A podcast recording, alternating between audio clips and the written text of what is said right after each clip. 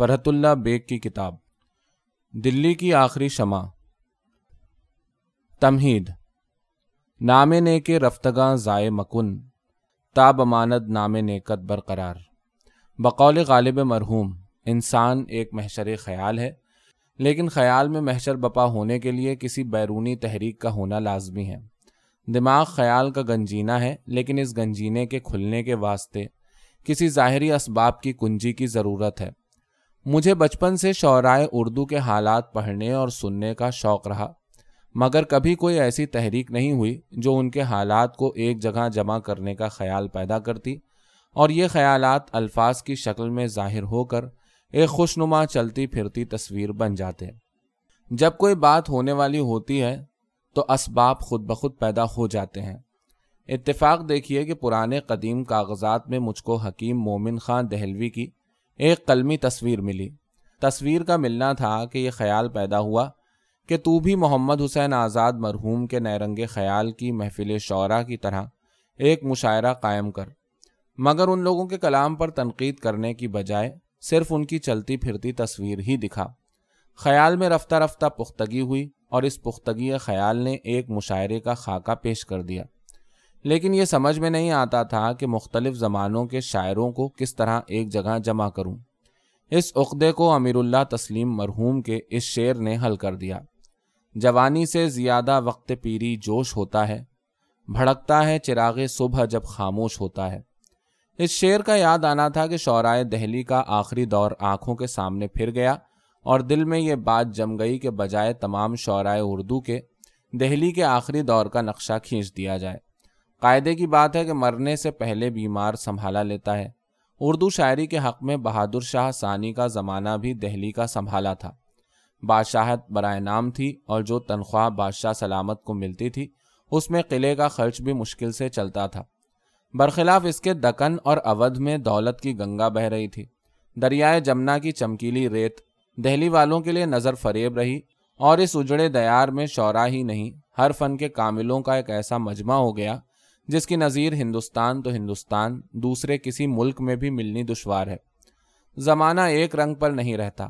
سن اٹھارہ سو ستاون سے قبل ہی ان کاملین فن میں سے بہت سے تو ملک عدم کو سدھارے جو بچے کھچے رہ گئے تھے، ان کو غدر کے طوفان نے تتر بتر کر دیا۔ جس کو جہاں کچھ سہارا ملا، وہیں کا ہو رہا۔ دہلی برباد ہو کر حیدرآباد اور رامپور آباد ہوئے۔ اکثر شرفا گھروں سے ایسے نکلے کہ پھر ان کو دہلی کی صورت دیکھنی نصیب نہ ہوئی۔ جو رہ گئے ہیں، وہ چلنے چلانے کو تیار بیٹھے ہیں۔ بہت سے اٹھ گئے، بہت سے اٹھتے جاتے ہیں۔ اور ایک زمانہ وہ آنے والا ہے کہ کوئی یہ بتانے والا بھی نہ رہے گا کہ مومن مرحوم کا مکان کہاں تھا۔ جس طرح سوائے میرے، اب شاید کسی کو یہ بھی معلوم نہیں کہ ان کی قبر کہاں ہے۔ ان حالات کو دیکھ دیکھ کر مجھے خیال آیا اور اس کی محرک مومن مرحوم کی تصویر بھی ہوئی کہ اردو کے لیے ان سے ایک چراغ تو روشن کر لوں، جس کی روشنی میں آنے والی نسلیں، زبان اردو کے ان محسنوں کی شکلیں، خواہ دھندلی ہی کیوں نہ صحیح دیکھ سکیں۔ اور ان کا کلام پڑھتے وقت کم سے کم ان کی صورتوں کا ایک موہوم سا نقشہ پڑھنے والوں کی آنکھوں کے سامنے پھر جائے۔ جو لوگ علمی مذاق رکھتے ہیں، وہ جانتے اور سمجھتے ہیں کہ کسی کا کلام پڑھتے وقت اگر اس کی شکل و صورت، حرکات و سکنات، آواز کی کیفیت نشست و برخاست کے طریقے، طبیعت کا رنگ، اور سب سے زیادہ یہ کہ اس کے لباس اور وضاقتہ کا خیال دل میں رہے، تو اس کا کلام ایک خاص اثر پیدا کر دیتا ہے اور پڑھنے کا لطف دوبالا ہو جاتا ہے۔ ورنہ مصنف کے حالات سے واقف ہوئے بغیر اس کی کسی کتاب کا پڑھنا گرامو فون کے ریکارڈ سننے سے زیادہ مؤثر نہیں ہوتا۔ یہی وجہ ہے کہ آج کل مہذب ممالک کے کسی مصنف کی کوئی کتاب شائع نہیں ہوتی جس کے شروع میں اس کے حالات درج نہ کیے جائیں اور واقعات نہ دکھائے جائیں، جن کی موجودگی میں وہ تصنیف ضبط تحریر میں آئی، یہی خیالات تھے جنہوں نے مجھے ان چند اوراق کے لکھنے پر آمادہ کیا۔ اس البم میں آپ ایسی بہت سی تصویریں دیکھیں گے جو ان کاملین فن نے اپنے ہاتھ سے خود کھینچی ہیں۔ بہت سے ایسے مرقع پائیں گے جو دوسرے مصوروں کے ہاتھ کے بنے ہوئے ہیں۔ بعض ایسے نقش و نگار ملیں گے جو فوٹو یا قلمی تصاویر دیکھ کر الفاظ میں اتارے گئے ہیں۔ اکثر و بیشتر ایسی صورتیں ہوں گی جو میں نے خود بڑے بوڑھوں سے پوچھ کر بنائی ہیں۔ لیکن ہر صورت میں شہادت تائیدی کے مقابلے میں شہادت تردیدی کو زیادہ وقت دی ہے۔ یعنی اگر کسی واقعے کے متعلق ایک بھی مخالف بات ہوئی تو اس واقعے کو قطن ترک کر دیا۔ اگر اتنے سارے حلیے ایک ہی جگہ جمع ہو جاتے تو یقیناً یہ مضمون چہروں کا رجسٹر بن کر بے لطف ہو جاتا۔ لیکن ادھر تو آزاد مرحوم کے نیرنگ خیال نے دل میں مشاعرے کا خیال ڈالا۔ ادھر کریم الدین مغفور کی کتاب طبقات الشعرائے ہند کے طبقہ چہارم نے رجب سن بارہ سو اکسٹھ ہجری کے ایک مشاعرے کا پتہ دیا۔ اب کیا تھا؟ دونوں کو ملا کر ایک مضمون پیدا کر دیا۔ رہی رنگ آمیزی، اس کی تکمیل میں خود کیے دیتا ہوں۔ البتہ اچھے برے کی ذمہ داری نہیں لیتا۔ بحیثیت معرخ سن بارہ سو اکسٹھ ہجری کے واقعات میں خود اس طرح لکھ سکتا ہوں، گویا یہ سب میرے چشمدید ہیں۔ اور ہمچو سبزہ بارہا روئیدام ہفت صد ہفتات قالب دیدام مد نظر رکھتے ہوئے اس زمانے کا بھی مرزا صاحب بن سکتا تھا، مگر میرے دل نے گوارا نہیں کیا کہ کریم الدین مرحوم کی کامیابی کا صحرا اپنے سر پر باندھوں اور ایسے شخص کو دودھ کی مکھی کی طرح نکال کر پھینک دوں جس نے اس مشاعرے میں بہت بڑا حصہ لیا تھا، جس کے مکان پر یہ مشاعرہ ہوا تھا۔ اور جو اس مشاعرے کی روح رواں تھا۔ یہ ضرور ہے کہ ان کی یہ مجلس محدود تھی اور میں نے اس کو اتنی وسعت دی ہے کہ اس زمانے کے تقریباً سب بڑے بڑے شعراء کو اس میں لا بٹھایا ہے۔ اب اس میں مجھے کامیابی ہوئی یا نہیں، اس کا اندازہ قارئین کرام فرما سکتے ہیں۔ اگر ہوئی تو زہ نصیب میری محنت ٹھکانے لگی۔ اگر نہیں ہوئی تو کم سے کم یہی سمجھ کر میری داد دی جائے کہ مرزا صاحب نے بات تو اچھی پیدا کی تھی، مگر نباہ نہ سکے۔ جو ان سے نہیں ہوا وہ اب ہم کر دکھاتے ہیں۔ ممکن ہے کہ اس طرح کوئی قلم کا دھنی ان خفتگان خاک کا کوئی ایسا مرقع تیار کر دے جو بزم اردو میں سجانے کے قابل ہو۔ لیجیے، اب مولوی کریم الدین صاحب کی جون میں حاضر خدمت ہوتا ہوں، لیکن یہ ضرور عرض کیے دیتا ہوں کہ جب میں اپنی تمام محنت کریم الدین صاحب کی نظر کر رہا ہوں، تو جو کچھ برا بھلا آپ کو اس مضمون کے متعلق کہنا ہے، وہ مجھے نہ کہیے، مولوی صاحب کو کہیے۔ اور خوب دل بھر کر کہیے، میں خوش اور میرا خدا خوش۔ وسلام۔ فرحت اللہ بیگ۔ تدبیر۔ حوث کو ہے نشات کار کیا کیا، نہ ہو مرنا تو جینے کا مزہ کیا۔ میرا نام کریم الدین ہے، میں پانی پت کا رہنے والا ہوں۔ یہ قصبہ دہلی سے چالیس کوس بجانب شمال مغرب واقع ہے اور اپنی لڑائیوں کی وجہ سے تاریخ میں مشہور ہے۔ ہم اچھے کھاتے پیتے لوگ تھے، مولویوں کا خاندان تھا۔ لیکن زمانے کی گردش نے ایسا پیسا کہ کوڑی کوڑی کو محتاج ہو گئے۔ جائیداد ضبط ہو گئی۔ میرے دادا صاحب قبلہ ایک مسجد میں جا بیٹھے اور اللہ اللہ کر کے گزار دی۔ جب ضبط شدہ جائیدادوں کے متعلق دریافت ہوئی تو توکل نے ان کا دامن پکڑ لیا۔ اپنی جگہ سے نہ ہلے۔ نتیجہ یہ ہوا کہ ہمیشہ کے لیے روٹیوں کا سہارا کھو بیٹھے۔ میرے والد سراج الدین مرحوم، بمزداق عصمت بی بی از بے چادری متوکل بنے رہے اور مسجد میں ایسے بیٹھے کہ مر کر اٹھے۔ میں سن بارہ سو سینتیس ہجری میں عین عید الفطر کے دن پیدا ہوا۔ میری تعلیم انہی دونوں بزرگوں کے ہاتھوں میں ہوئی، لیکن بے چین طبیعت اور خاندانی جھگڑوں نے آخر پانی پر چھڑا دیا۔ اس زمانے میں دہلی میں علم کا بڑا چرچا تھا۔ ہر فن کے کاملوں سے دہلی بھری پڑی تھی۔ ہر سمت علم کے چشمے جاری تھے۔ ملا کی دوڑ مسجد تک۔ میں بھی پانی پت چھوڑ دہلی آ گیا۔ شہر میں چھاپے خانے نئے نئے چلے تھے۔ کاپی نویسی سے گزارا کرتا، محنت مزدوری کے بعد بھی ذوق علم ہر حلقہ درس میں مجھے لے جاتا۔ اسی زمانے میں دہلی کالج کی تنظیمیں جدید ہوئی تھی۔ طالب علموں کی تلاش تھی۔ میں بھی اٹھارہ سال کی عمر میں وہاں شامل ہو گیا۔ سولہ روپیہ وظیفہ بھی مقرر ہوا اور اس طرح میں نے علم کی پیاس بڑی حد تک بجھائی۔ لیکن یہ وہ زمانہ نہیں تھا کہ علم کو علم کے لیے حاصل کیا جاتا۔ اب اس کے ساتھ گزارے کی ایک بڑی شک لگ گئی تھی۔ اس لیے چند دوستوں کے ساتھ مل کر ایک متبہ کھولا۔ قاضی کے حوض پر مبارک النساء بیگم کی حویلی کرائے پر لی۔ عربی کی مشہور مشہور کتابوں کے ترجمے چھاپے۔ لیکن متبہ جیسا چلنا چاہیے تھا، نہ چلا۔ یہ اردو شاعری کے شباب کا زمانہ تھا۔ بادشاہ سے لے کر فقیر تک سب اسی رنگ میں رنگے ہوئے تھے۔ خیال آیا کہ ایک مشاعرہ قائم کر کے شعرا کے حالات اور ان کا کلام تباہ کروں۔ ممکن ہے کہ اس طرح متبہ چل جائے۔ مجھے شاعری سے کبھی لگاؤ نہ تھا اور نہ اب ہے، بلکہ شعر کہنا میں برا جانتا ہوں۔ کیونکہ اہل علم کا یہ پیشہ نہیں ہے۔ وہ لوگ جو معیشت سے فارغ البال ہیں، اپنا دل بہلانے کے لیے شاعری کرتے ہیں۔ میں خود عالم ہوں، میرے باپ دادا عالم تھے۔ بھلا میں تو اس قسم کی فضولیات کی طرف توجہ بھی نہ کرتا۔ مگر کیا کروں؟ ضرورت سب پر حاوی ہو گئی اور مجھے قیام مشاعرہ پر مجبور کیا۔ لیکن بڑی مصیبت یہ ہے کہ ایک تو اس شہر میں غریب اور خاص کر پردیسی غریب کو منہ نہیں لگاتے۔ دوسرے یہ کہ میری جان پہچان تھی مولویوں سے، وہ بھلا اس معاملے میں میرا کیا ساتھ دے سکتے تھے۔ سوچتے سوچتے نواب زین العابدین خاں عارف پر نظر پڑی۔ ان سے دو چار دفعہ ملنا ہوا تھا۔ بڑے خوش اخلاق آدمی ہیں۔ لال کنویں کے پاس ایک حویلی ہے، اس کو مدرسہ بھی کہتے ہیں۔ وہاں رہتے ہیں۔ کوئی تیس سال کی عمر ہے گوری رنگت، اونچا قد اور نہایت جامع زیب آدمی ہے۔ البتہ داڑھی بھر کر نہیں نکلی ہے۔ تھوڑی پر کچھ گنتی کے بال ہیں، غالب کے بھانجے بھی ہیں اور شاگرد بھی ہیں۔ کچھ عرصے تک شاہ نصیر سے بھی اصلاح لی ہے۔ بہرحال، ان کی محبت، ان کی شرافت اور سب سے زیادہ ان کے رسوخ نے مجھے ان کی خدمت میں حاضر ہونے اور اس بارے میں ان کی امداد حاصل کرنے پر مجبور کیا۔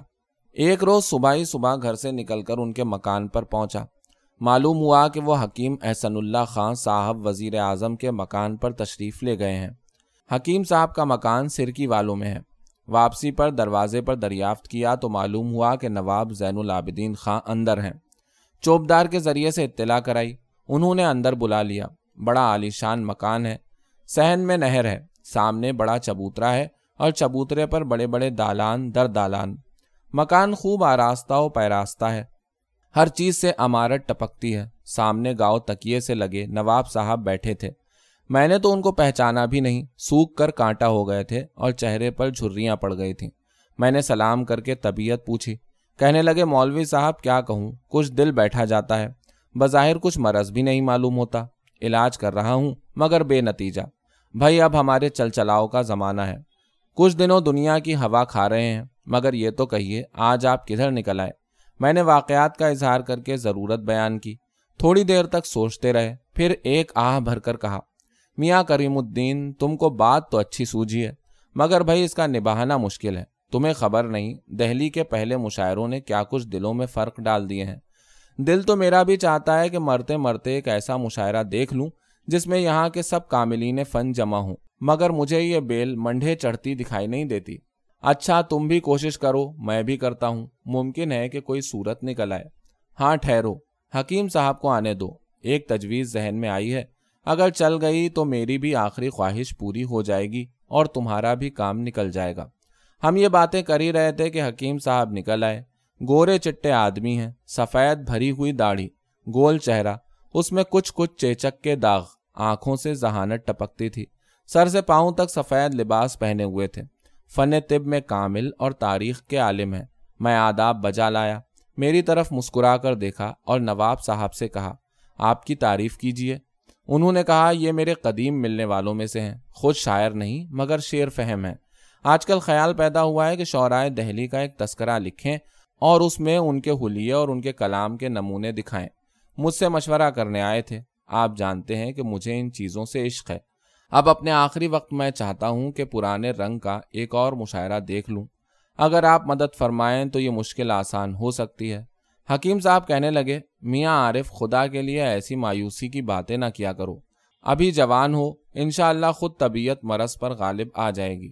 اور تمہیں مرض ہی کیا ہے؟ وہم ہی ہے۔ مگر ہاں یہ تو بتاؤ، تم مجھ سے کس قسم کی مدد چاہتے ہو؟ نواب صاحب نے کہا، حکیم جی اور کچھ نہیں۔ اتنا کر دو کہ میاں کریم الدین کو بارگاہ جہاں پناہی تک پہنچا دوں۔ میں خود جاتا مگر ہمت نہیں ہوتی۔ میں ان کو سب کچھ سمجھا دوں گا۔ اگر حضرت ذل اللہ اپنا کلام بھیجنے پر راضی ہو گئے تو مشاعرے کا جم جانا کوئی مشکل کام نہیں ہے۔ اور اگر بدقسمتی سے انکار کر دیا تو پھر مشاعرے کا خیال کرنا ہی فضول ہے۔ اب رہا مشاعرے کا انتظام تو وہ میں خود کر لوں گا، کیونکہ یہ بیچارے ان چیزوں کو کیا سمجھیں۔ حکیم صاحب پہلے تو کچھ سوچتے رہے۔ پھر کہا، عارف، تمہارے لیے میں سب کچھ کرنے کو تیار ہوں، اس لیے اور بھی کروں گا کہ اس سے میری طبیعت بہل جائے گی۔ اور کچھ دنوں اس مشغلے میں لگ کر ممکن ہے کہ تمہارے دل سے مرض کا وہم جاتا رہے۔ بادشاہ سلامت سے تو میں کہتا نہیں۔ ہاں آپ کے دوست کو صاحب عالم مرزا فتح الملک بہادر سے ملاتا ہوں۔ مرزا فتح الملک بہادر، ان کا نام مرزا فخر الدین، خطاب مرزا فتح الملک شاہ بہادر عرف مرزا فخرو اور تخلص رمز تھا۔ بہادر شاہ ثانی کے منجلے بیٹے تھے۔ مرزا محمد دارا بخت عرف مرزا شبو، ولی عہد سلطنت کے انتقال کے بعد سن اٹھارہ سو انچاس میں ولی عہد ہوئے۔ مگر غدر سے پہلے ہی دس جولائی سن اٹھارہ سو اکیاون میں چالیس سال کی عمر میں انتقال کیا۔ ان کے انتقال کے بعد مرزا جواں بخت کی ولی عہدی کے جھگڑے پڑے۔ ان کو آج کل مشاعرے کی لگی ہوئی ہے۔ حضور سے بھی کئی مرتبہ عرض کر چکے ہیں، مگر وہ ٹال گئے۔ اگر ان صاحب نے ذرا بھی زور دیا تو مجھے یقین ہے کہ صاحب عالم کہہ سن کر ضرور اجازت حاصل کر لیں گے۔ اچھا تو مولوی صاحب، کل ایک بجے قلعہ معلّہ میں آ جائیے، میں چوب دار سے کہے جاتا ہوں۔ یہ اندر پہنچا دے گا۔ آگے آپ جانے اور آپ کی قسمت۔ یہ کہہ کر حکیم صاحب نے خدا بخش کو آواز دی۔ وہ آیا تو اس سے کہا، کل یہ صاحب حویلی میں ایک بجے آئیں گے۔ قلعہ دہلی کو لال حویلی یا صرف حویلی بھی کہا جاتا ہے۔ حافظ عبد الرحمان خاں کا شعر ہے۔ میری تنخواہ لوٹی ان لٹیروں نے حویلی میں۔ بہادر شاہ غازی کی دہائی ہے دہائی ہے۔ ان کو میری بیٹھک میں پہنچا دینا۔ یہ کہہ کر وہ نواب کی طرف متوجہ ہو گئے اور میں آداب کر کے واپس چلا آیا۔ دوسرے روز ایک بجے کے قریب میں مولویانہ ٹھاٹ سے جبا پہن شملہ باندھ قلعہ محلہ پہنچا۔ لاہوری دروازے کے پاس خدا بخش کھڑے ہوئے تھے۔ وہ مجھ کو حکیم صاحب کی بیٹھک میں لے گئے۔ یہ بیٹھک جس کو پہلے زمانے میں نشست کہا جاتا تھا، دیوان عام سے ملی ہوئی تھی۔ حکیم صاحب بیٹھے کچھ لکھ رہے تھے۔ مجھے دیکھ کر بولے، اجی مولوی صاحب، میں نے آپ کا کام کر دیا ہے۔ صاحب عالم مرزا فتح الملک بہادر سے صبح ہی کو ملنا ہو گیا۔ وہ اس تجویز سے بڑے خوش ہوئے، فرماتے تھے، جہاں پناہ سے میں اجازت لیے لیتا ہوں۔ مگر مشاعرے کا انتظام ایسا ہونا چاہیے کہ ہم لوگ بھی آ سکیں۔ خیر، بیٹھیے، شاید ابھی آپ کی یاد ہو۔ میں ایک طرف بیٹھ گیا، بیٹھا ہی تھا کہ چوبدار نے آ کر کہا، وہ کریم الدین صاحب کون ہیں؟ ان کو حضور والا یاد فرماتے ہیں۔ یہ سننا تھا کہ میرے پسینے چھوٹ گئے۔ میں سمجھا تھا کہ حکیم صاحب ہی کے پاس جا کر معاملہ طے ہو جائے گا۔ یہ کیا خبر تھی کہ بارگاہ جہاں پناہی میں یاد ہوگی؟ اور یاد بھی ایسے وقت کہ میرا سانس بھی پیٹ میں پوری طرح نہ سمایا ہوگا۔ حکم حاکم مرگ مفاجات۔ اٹھا اور چوبدار کے پیچھے پیچھے روانہ ہوا۔ تمام راستے آیت الکرسی پڑھتا رہا۔ آنکھ اٹھا کر یہ بھی نہ دیکھا کہ یہ بندہ خدا کدھر لیے جا رہا ہے۔ اندر سے قلعہ دیکھنے کا مدت سے شوق تھا۔ اب جو موقع ملا تو کنکھیوں سے بھی دیکھنے کی جرت نہ ہوئی۔ چلتے چلتے آندھ آ گئی۔ آخر خدا خدا کر کے چوبدار نے دیوان خاص کی سیڑھیوں کے پاس لے جا کر کھڑا کر دیا اور آپ اندر اطلاع دینے چلا گیا۔ حضرت جہاں پناہ اس وقت ہمام میں رونق افروز تھے۔ جن صاحبوں نے دہلی کا قلعہ نہیں دیکھا، وہ شاید نہ سمجھ سکیں کہ گرمیوں میں ہمام میں بیٹھنے کے کیا معنی ہیں۔ اصل یہ ہے کہ یہ ہمام کیا ہے؟ ایک عالی شان عمارت ہے۔ اس کے دو درجے ہیں، ایک گرم، دوسرا سرد۔ عمارت کا جو حصہ موتی مسجد کی جانب ہے، وہ گرم ہے۔ اور جو جمنا کے رخ پر ہے، وہ سرد ہے۔ ریتی کے رخ خس کے پردے ڈال کر خس خانہ بنا لیا جاتا ہے۔ اندر نہر بہتی ہے۔ بیچ میں کئی بڑے بڑے حوض ہیں۔ ان میں فوارے چلتے ہیں۔ ہمام کیا ہے؟ بہشت کا ایک ٹکڑا ہے۔ چوبدار جو گیا تو آنے کا نام نہیں لیتا۔ دھوپ میں کھڑے کھڑے فشار ہو گیا۔ پسینے میں تر بتر گردن نیچے کیے کھڑا ہوں اور ناک سے پسینے کی بوندیں ٹپک رہی ہیں۔ ارادہ ہوا کہ واپس چلا جاؤں، مگر اول تو طلبی کے بعد بھاگ جانا ہی نازیبا۔ دوسرے راستہ کس کو معلوم؟ خدا خدا کر کے مشکل آسان ہوئی اور چوبدار نے آ کر کہا کہ چلیے۔ اس ایک لفظ نے خود بخود پاؤں میں لغزش اور دل میں کپ کپی پیدا کر دی۔ خیر، کسی نہ کسی طرح الٹے سیدھے پاؤں ڈالتا ہم مام مبارک میں داخل ہو گیا۔ چوبدار نے آواز دی۔ ادب سے نگاہ رو برو حضرت جہاں پناہ سلامت، آداب بجا لاؤ۔ میں نواب زین العابدین خان صاحب سے یہ سبق پورا اور اچھی طرح پڑھ کر آیا تھا۔ دوہرا ہو کر سات تسلیمات بجا لایا اور نظر گزرانی۔ نظر دیتے وقت ذرا آنکھ اونچی ہوئی تو وہاں کا رنگ دیکھا۔ حضرت پیرو مرشد ایک چاندی کی پلنگڑی پر لیٹے تھے۔ پائنتی مرزا فخرو بیٹھے پاؤں دبا رہے تھے۔ دہلی میں وہ کون ہے جس نے حضرت ذل اللہ کو نہیں دیکھا؟ میانہ قد، بہت نحیف جسم، کسی قدر لمبا چہرہ، بڑی بڑی روشن آنکھیں۔ آنکھوں کے نیچے کی ہڈیاں بہت ابھری ہوئی۔ لمبی گردن، چوکا ذرا اونچا، پتلی ستوا ناک، بڑا دہانا گہری سانولی رنگت۔ سر منڈا ہوا، چھدری داڑھی۔ کلوں پر بہت کم، تھوڑی پر بہت زیادہ۔ لبیں کتری ہوئی۔ ستر برس سے اونچی عمر تھی۔ بال سفید پھک ہو گئے تھے۔ لیکن پھر بھی داڑھی میں اکا دکا سیاہ بال تھا۔ چہرے میں جھریاں تھیں، لیکن باوجود اس پیرانہ سالی اور نقاہت کے آواز میں کرارا پن تھا۔ سبز کم خواب کا ایک پر کا پاجامہ اور سفید ڈھاکے کی ململ کا کرتا زیب بدن تھا۔ سامنے ایک چوکی پر جامہ دار کی خفتان اور کال چوبی چوگوشیا ٹوپی رکھی ہوئی تھی۔ اب رہے مرزا فخرو تو وہ این مین باپ کی تصویر تھے۔ بتیس پینتیس برس کی عمر تھی۔ فرق تھا تو بس یہی کہ وہ بڈھے تھے۔ یہ جوان ان کا رنگ بڑھاپے کی وجہ سے ذرا کلونس لے آیا تھا۔ ان کا کھلا گیہواں رنگ تھا۔ ان کی داڑھی سفید تھی، ان کی سیاہ۔ ورنہ یہی معلوم ہوتا تھا کہ ایک بادشاہ لیٹے ہیں اور ایک بیٹھے ہیں۔ دونوں نے مجھ پر ایک گہری نظر ڈالی اور بادشاہ سلامت نے فرمایا اما تمہارا ہی نام کریم الدین ہے۔ قلعہ دہلی کے دور آخر میں شاہان دہلی بعض وقت مرد، عورت دونوں کو اما سے خطاب کیا کرتے تھے۔ چنانچہ اس طرز کلام کی جھلک اب تک حیدرآباد میں پائی جاتی ہے۔ مجھے بڑا تعجب ہے کہ ایک مورخ نے اس طریقۂ مخاطبت کی بنا پر قلعہ معلّہ کی تہذیب و اخلاق پر حملہ کیا ہے اور لکھا ہے کہ بادشاہ کے اخلاق کی پستی کا اندازہ اس سے کیا جا سکتا ہے کہ وہ اپنی بیوی کو بھی اماں کہتا تھا۔ معلوم ہوتا ہے کہ یہ صاحب انگریزی نہیں جانتے تھے، ورنہ ان کو پڑھ کر تعجب ہوتا کہ جس چیز کو تہذیب کا وہ پتلا اور اخلاق کا نمونہ ظاہر کرتے ہیں ان کے یہاں بھی خاوند اپنی بیوی کو اماں ہی کہتا ہے اور بیوی خاوند کو کبھی ابا اور کبھی دادا پکارتی ہے۔ میرے خیال میں یہ ارے میاں کا اختصار ہے۔ چنانچہ اب بھی بے تکلف بول چال میں میاں کو اما ہی کہہ جاتے ہیں۔ تم کہیں باہر کے معلوم ہوتے ہو۔ میں نے کہا کہ خانہ زاد پانی پت کا رہنے والا ہے۔ بچپن ہی سے حضرت ذل اللہ کے سایہ عاطفت میں آ رہا ہے۔ فرمایا اما ابھی تمہارا ہی ذکر مرزا فخرو کر رہے تھے۔ میرا خود جی چاہتا ہے کہ پہلے کی طرح دیوان عام میں مشاعرہ کروں۔ مگر کیا کروں؟ زمانے کی ہوا ایسی بگڑ گئی ہے کہ مناسب معلوم نہیں ہوتا۔ یہ صحیح ہے کہ بود ہم پیشہ باہم پیشہ دشمن۔ لیکن خدا محفوظ رکھے، ایسی دشمنی بھی کس کام کی کہ دو گھڑی مل جل کر نہ بیٹھنے دے۔ دیوان عام میں مشاعرہ ہوتا تھا، وہ کچھ دنوں ٹھیک چلا۔ پھر میں نے دیکھا کہ بے لطفی بڑھ رہی ہے، اس لیے بند کر دیا۔ منشی فیض پارسا نے اجمیری دروازے کے باہر غازی الدین خان کے مدرسے میں مشاعرہ شروع کیا۔ وہ تیلیوں کی طرح بکھر گیا۔ وہ تو کہو غنیمت ہوا کہ ردیف میں تیلیاں ہی تھیں۔ کہیں خدا نہ خواستہ اگر ردیف کڑیاں ہوتی تو خدا معلوم کتنوں کے سر پھوٹ جاتے۔ تم مشاعرہ تو کر رہے ہو، مگر ان ہاتھیوں کی ٹکر کیسے سنبھالو گے؟ استاد ذوق تو بیچارے بے زبان آدمی ہیں، مگر خدا بچائے حافظ ویران سے۔ وہ ضرور لڑ مریں گے۔ اور تم جانتے ہو، داد نہ فریاد، اندھا مار بیٹھے گا۔ کسی نے اگر مشاعرے میں استاد پر ذرا بھی چوٹ کر دی، تو ان نابینا صاحب کو سنبھالنا مشکل ہو جائے گا۔ میاں، تم سے یہ کام سنبھلتا نظر نہیں آتا۔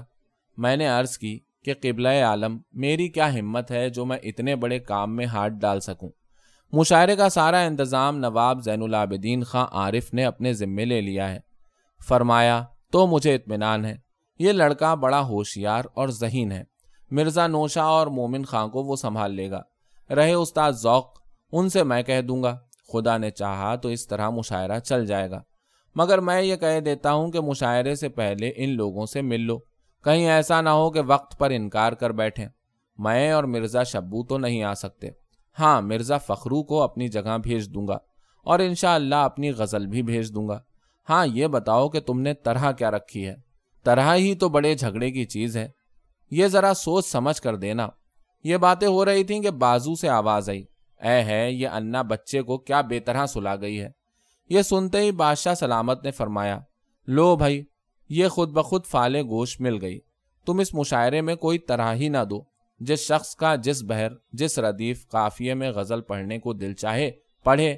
نہ لینا ایک، نہ دینا دو۔ میں نے عرض کیا پیرو مرشد، تاریخ فرمایا چودہ رجب مقرر کر دو، دن بھی اچھا ہے، چاندنی رات بھی ہوگی۔ آج پانچ تاریخ ہے، نو دن باقی ہیں۔ اتنے دنوں میں بہت کچھ انتظام ہو سکتا ہے۔ بیس جولائی پڑے گی، موسم بھی ٹھنڈا ہو جائے گا۔ اچھا اب خدا حافظ۔ میں نے عمر و دولت و اقبال کو دعا دی اور خوش خوش الٹے قدموں واپس ہوا۔ مرزا فخرو بیچ میں کچھ نہیں بولے، مگر میں سمجھتا تھا کہ یہ سب کچھ کیا دھرا انہی کا ہے۔ ورنہ کہاں میں اور کہاں خلوت شاہی۔ سچ ہے، بگڑی بن جاتی ہے جب فضل خدا ہوتا ہے۔ یہاں میں اتنا ضرور کہوں گا کہ میرے لیے حضوری اتنا مشکل کام نہ تھا جتنا یہ الٹے پاؤں واپس ہونا۔ زمین پاؤں کو نہیں لگتی تھی، اس لیے دو چار قدم ہی چلا ہوں گا کہ دیوار سے ٹکر کھائی۔ اس ٹکر سے ذرا سنبھلا تھا کہ نہر میں پاؤں جا پڑا۔ خیر، بہزار دقت باہر نکل آیا۔ ادھر میں نکلا، ادھر چوبدار ساتھ ہوا۔ اس کو انعام دے دلا کر ٹالا۔ حکیم صاحب کے پاس آیا، وہ میرے انتظار میں بیٹھے تھے۔ ان سے تمام واقعہ بیان کیا۔ فرمانے لگے، مولوی صاحب، بات یہ ہے کہ مرزا فخرو بہت دنوں سے مشاعرے کے لیے بے چین ہو رہے تھے۔ انہی کی یہ کارگزاری ہے، ورنہ بھلا یہ معاملہ اس طرح تھوڑی طے ہوتا۔ مگر چلو، تمہارا کام بن گیا۔ میاں عارف سے جا کر کہہ دو، وہ میرے ہی ہاں بیٹھے انتظار کر رہے ہوں گے۔ حکیم صاحب کے مکان پر پہنچا تو دیکھا کہ واقعی نواب صاحب میرے انتظار میں بیٹھے ہیں۔ ان سے حالات بیان کیے، کہنے لگے، چلو، یہ مشکل تو آسان ہوئی۔ اب تم یہ کرو کہ کم سے کم استاد ذوق، مرزا نوشا اور حکیم مومن خان کے مکان کا گشت لگا ڈالو۔ مگر دیکھنا، ذرا پھونک پھونک کر قدم رکھنا۔ یہ تینوں بڑے دماغدار آدمی ہیں۔ اگر ذرا بھی تم سے بات چیت میں لغزش ہوئی تو یاد رکھو کہ بنا بنایا کھیل بگڑ جائے گا۔ جب دیکھو کہ ان میں سے کوئی ہاتھوں سے نکلا جا رہا ہے، تو میرا نام لے دینا۔ امید ہے کہ میرا نام سن کر راضی ہو جائیں گے۔ دوسری بات یہ ہے کہ مبارک النساء بیگم کی حویلی، جس میں تمہارا متبہ ہے، دو روز میں خالی کر کے بالکل میرے حوالے کر دو۔ مجھے وہاں نشست کا انتظام کرنا ہوگا۔ میں نے کہا، اور میں کہاں جاؤں؟ فرمانے لگے، میرے مکان پر آٹھ نو روز کے لیے آ جاؤ۔ تم کو تکلیف تو ہوگی، مگر کیا کیا جائے؟ جب قلعے کے لوگوں کو بلا رہے ہیں، تو انہی کے رتبے کے موافق مکان کو بھی درست کرنا ہوگا۔ دیکھیے خرچ کیا پڑتا ہے۔ میں نے کہا، مشاعرے میں خرچ ہی ایسا کون سا ہوتا ہے؟ زیادہ سے زیادہ سو سوا سو روپے اٹھ جائیں گے۔ یہ سن کر نواب صاحب مسکرائے اور کہا، میاں کریم الدین، تم کیا جانو کہ ایسے مشاعروں میں کیا خرچ ہوتا ہے؟ ہزار دو ہزار میں بھی اگر پوت پورا ہو جائے تو سمجھو کہ سستے چھوٹے۔ یہ سن کر میرے ہاتھوں کے توتے اڑ گئے۔ میں نے کہا، نواب صاحب، اگر صورت حال یہ ہے تو میرا ایسے مشاعروں کو دور ہی سے سلام ہے۔ متبہ تو متبہ اگر اپنے آپ کو بھی بیچ ڈالوں تو اتنی رقم نہ اٹھے۔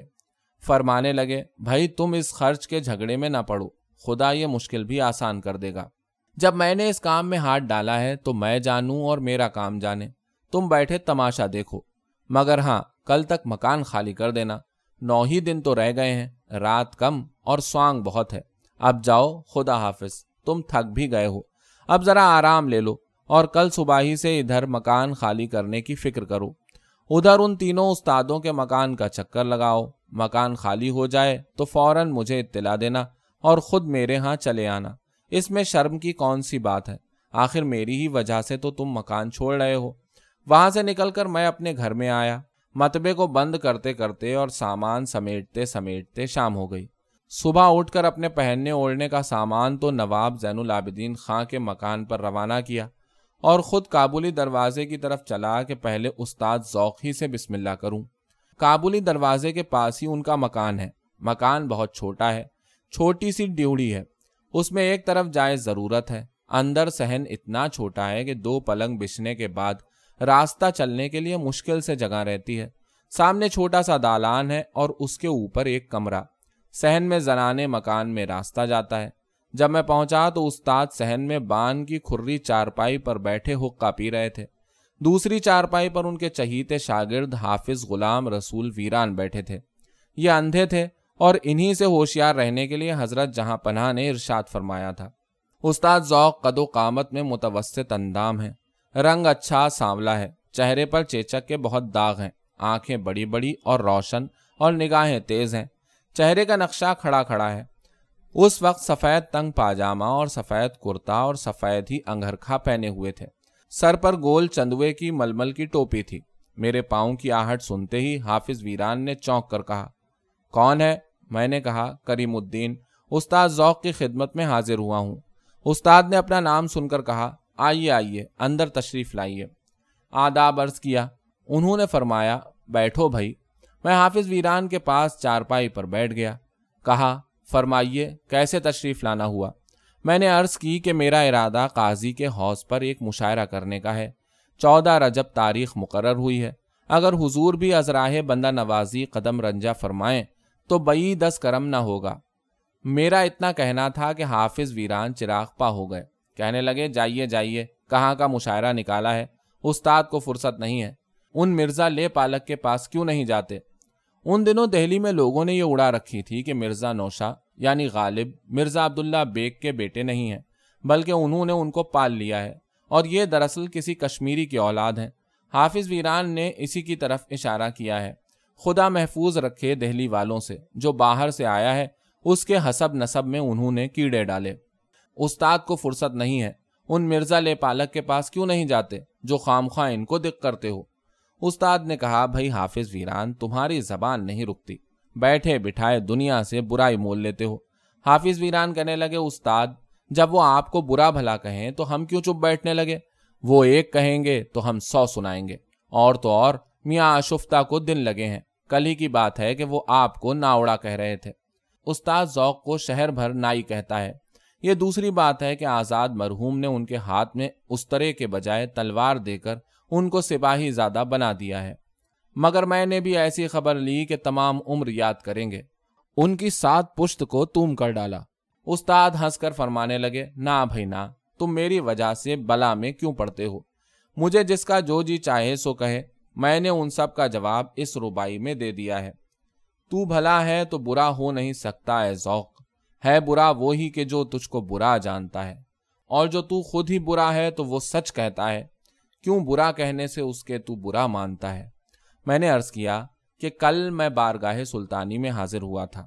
حضرت ضل اللہ نے ارشاد فرمایا تھا کہ اس مشاعرے میں ہم مرزا فتح الملک بہادر کو اپنی طرف سے بھیجیں گے اور اپنی غزل بھیج کر مشاعرے کی عزت بڑھائیں گے۔ اور یہ بھی ارشاد ہوا تھا کہ استاد ذوق سے بھی کہہ دیں گے، وہ بھی مشاعرے میں ضرور آئیں گے۔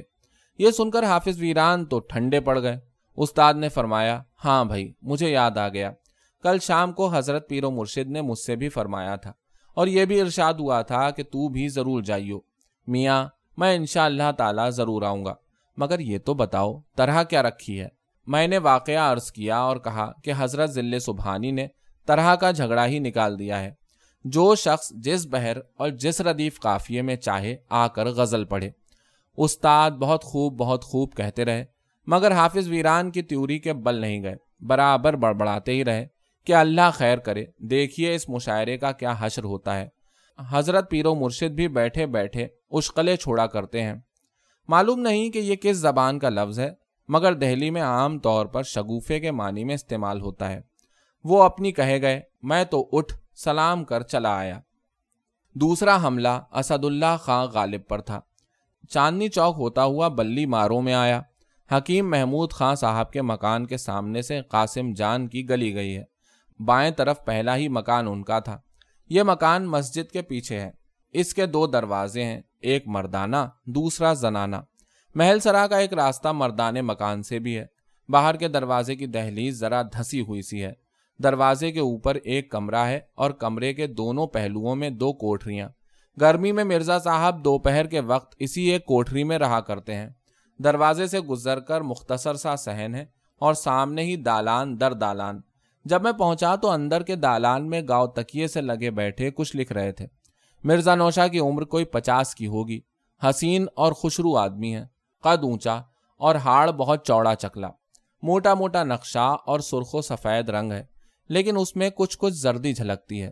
ایسے رنگ کو محاورے میں چمپئی کہا جاتا ہے۔ آگے کے دو دانت ٹوٹ گئے ہیں۔ داڑھی بھری ہوئی ہے، مگر گھنی نہیں ہے۔ سر منڈا ہوا۔ اس پر سیاہ پوستین کی ٹوپی ہے جو کلاہ پاپاخ سے ملتی جلتی ہے۔ ایک بر کا سفید پاجامہ، سفید ململ کا انگرکھا، اس پر ہلکی زرد زمین کی جامے دار کا چوغا قلعہ دہلی کے عجائب خانے میں مرزا غالب کی ایک تصویر ہے، اس سے یہ لباس لیا گیا ہے۔ میری آہٹ پا کر لکھتے لکھتے آنکھ اونچی کی۔ میں نے آداب کیا، سلام کا جواب دیا اور آنکھوں سے بیٹھنے کا اشارہ کیا۔ میں ایک طرف بیٹھ گیا۔ ابھی بیٹھا ہی تھا کہ نواب ضیاء الدین احمد خاں آ گئے۔ یہ امین الدین خاں صاحب نواب لوہارو کے بھائی ہیں۔ ریختے میں رخشاں اور فارسی میں نیر تخلص کرتے ہیں۔ کوئی چالیس سال کی عمر ہے۔ انشا پردازی، جغرافیہ، تاریخ، علم الانصاب، اسماء الرجال، تحقیق لغات اور واقفیت عامہ میں اپنا جواب نہیں رکھتے۔ مرزا نوشا کے خلیفہ ہیں۔ چھوٹا قد، بہت گورا رنگ، نازک نازک نقشہ۔ غلافی آنکھیں چگی ڈاڑھی چھرائرا بدن، غرض نہایت خوبصورت آدمی ہے ایک بر کا سفید پاجامہ اور سفید ہی انگرکھا زیب بدن تھا۔ قالب چڑھی ہوئی چوگوشیا ٹوپی سر پر تھی۔ ایک بڑا رومال سموسا بنا کر کندھے پر ڈالے ہوئے تھے۔ میں نے اٹھ کر سلام کیا، انہوں نے بڑھ کر مسافہ کیا اور خاموش ایک طرف دو زانو نہایت ادب سے بیٹھ گئے۔ تھوڑی دیر میں مرزا غالب لکھنے سے فارغ ہوئے۔ پہلے نواب صاحب کی طرف مڑے اور کہنے لگے، میاں نیر تم کس وقت آ بیٹھے؟ بھائی، اس مرزا تفتہ نے میرا ناک میں دم کر دیا ہے۔ ظالم کی طبیعت کی روانی کسی طرح کم نہیں ہوتی۔ ہر خط میں آٹھ دس غزلیں اصلاح کے لیے بھیج دیتے ہیں۔ اصلاح دیتے دیتے تھک جاتا ہوں۔ میری طرف دیکھ کر کہا، آپ شاید مولوی کریم الدین صاحب ہیں۔ میں نے کہا جی ہاں۔ فرمانے لگے، حضرت آپ کے تشریف لانے کی مجھے پہلے ہی سے اطلاع مل گئی تھی۔ کل میاں عارف آ کر مجھ سے مشاعرے میں چلنے کا وعدہ لے گئے ہیں۔ کہو میاں نیر، تم بھی چلو گے؟ نواب صاحب نے کہا، جہاں آپ، وہاں میں، آپ تشریف لے جائیں گے، تو انشاءاللہ میں بھی ضرور ہمراہ ہوں گا۔ مرزا صاحب نے پوچھا، مگر بھائی، اب تک الائی نہیں آئے۔ مجھ کو ان کا کل سے انتظار ہے۔ اے لو، وہ آ ہی گئے۔ بھائی، بڑی عمر ہے۔ ابھی میں تم کو پوچھ ہی رہا تھا۔ نواب علاء الدین خان الائی نواب لوہارو کے ولی عہد ہیں۔ کوئی تیئیس، چوبیس سال کی عمر ہے۔ متوسط قد، گندمی رنگ، موٹا نقشہ، گول چہرہ، شربتی آنکھیں اور گھنی چڑھی ہوئی داڑھی ہے۔ لباس میں خلتے کا تنگ موہری کا پاجامہ۔ سفید کامدانی کا انگرکھا۔ اس پر سینا کھلی سیاہ مخمل کی نیما آستین اور سر پر سیاہ مخمل کی چوگوشیا ٹوپی تھی۔ وہ بھی آداب کر کے ایک طرف بیٹھ گئے اور کہا، واقعی آج دیر ہو گئی۔ مجھے خود خیال تھا کہ آپ انتظار کر رہے ہوں گے میری طرف دیکھ کر کہا، آپ کی تعریف مرزا نوشا نے تمام قصہ بیان کیا اور کہا، اولائی، تم کو بھی چلنا ہوگا۔ ابھی تو شاید تم لوہارو نہیں جا رہے ہو۔ انہوں نے کہا، بہت خوب، آپ تشریف لے جائیں گے تو میں بھی حاضر ہوں گا۔ جب یہ مرحلہ بھی طے ہو گیا تو میں نے اجازت چاہی۔ وہاں سے رخصت ہو کر زین العابدین خاں کے مکان میں آیا۔ انہوں نے مردانے کا ایک حصہ میرے لیے خالی کر دیا۔ جو اسباب میں نے صبح بھیجا تھا، اس کو جمع جمایا پایا، کپڑے اتارے، اندر سے کھانا آیا۔ کھا کر تھوڑی دیر سو رہا۔ چار بجے کے قریب اٹھ کر حکیم مومن خاں کے ہاں جانے کی تیاری کی۔ حکیم صاحب کا مکان چیلوں کے کوچے میں ہے۔ میں نے خود یہ مکان بیس بائیس برس ہوئے دیکھا ہے۔ ٹوٹ کر کھنڈر ہو گیا تھا۔ تین طرف کی عمارت ڈھہ گئی تھی۔ سامنے کا حصہ قائم تھا۔ معلوم نہیں کہ اوپر کی منڈیر کیوں اتنی نیچی رکھی گئی تھی۔ اس منڈیر سے ٹھوکر کھا کر حکیم مومن خاں نیچے گرے۔ ہاتھ اور بازو ٹوٹ گیا۔ اور اسی کی وجہ سے ان کا انتقال ہوا۔ خود ہی مرنے کی تاریخ کہی تھی۔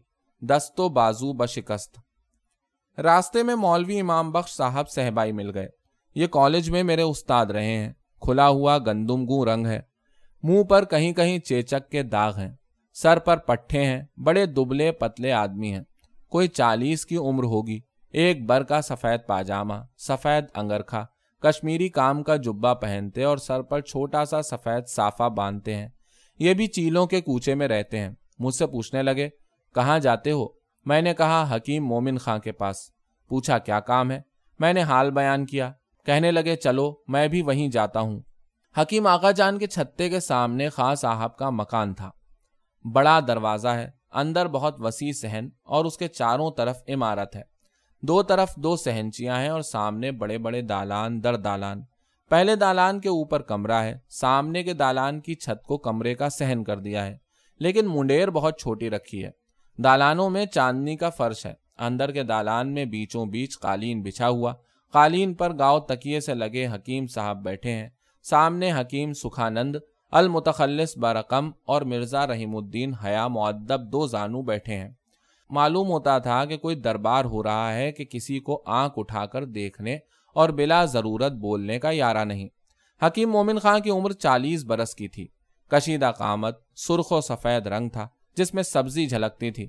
بڑی بڑی روشن آنکھیں، لمبی لمبی پلکیں، کھینچی ہوئی بھویں، لمبی ستواں ناک، پتلے پتلے ہونٹ، ان پر پان کا لاکھا جما ہوا۔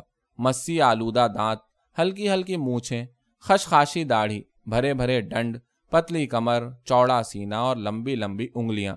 سر پر گھونگر والے لمبے لمبے بال زلفیں بن کر پشت اور شانوں پر بکھرے ہیں۔ کچھ لٹیں پیشانی کے دونوں طرف کاکلوں کی شکل رکھتی ہیں۔ کانوں کے قریب تھوڑے سے بالوں کو موڑ کر زلفیں بنا لیا تھا۔ بدن پر شربتی ململ کا نیچی چولی کا انگرکھا تھا، لیکن اس کے نیچے کرتا نہ تھا اور جسم کا کچھ حصہ انگرکھے کے پردے میں سے دکھائی دیتا تھا۔ گلے میں سیاہ رنگ کا فیتا، اس میں چھوٹا سا سنہری تعویز کاکریزی رنگ کے دوپٹے کو بل دے کر کمر میں لپیٹ لیا تھا اور اس کے دونوں کونے سامنے پڑے ہوئے تھے۔ ہاتھ میں پتلا سا خار پشت، پاؤں میں سرخ گل بدنی کا پاجامہ۔ موہریوں پر سے تنگ، اوپر جا کر کسی قدر ڈھیلا۔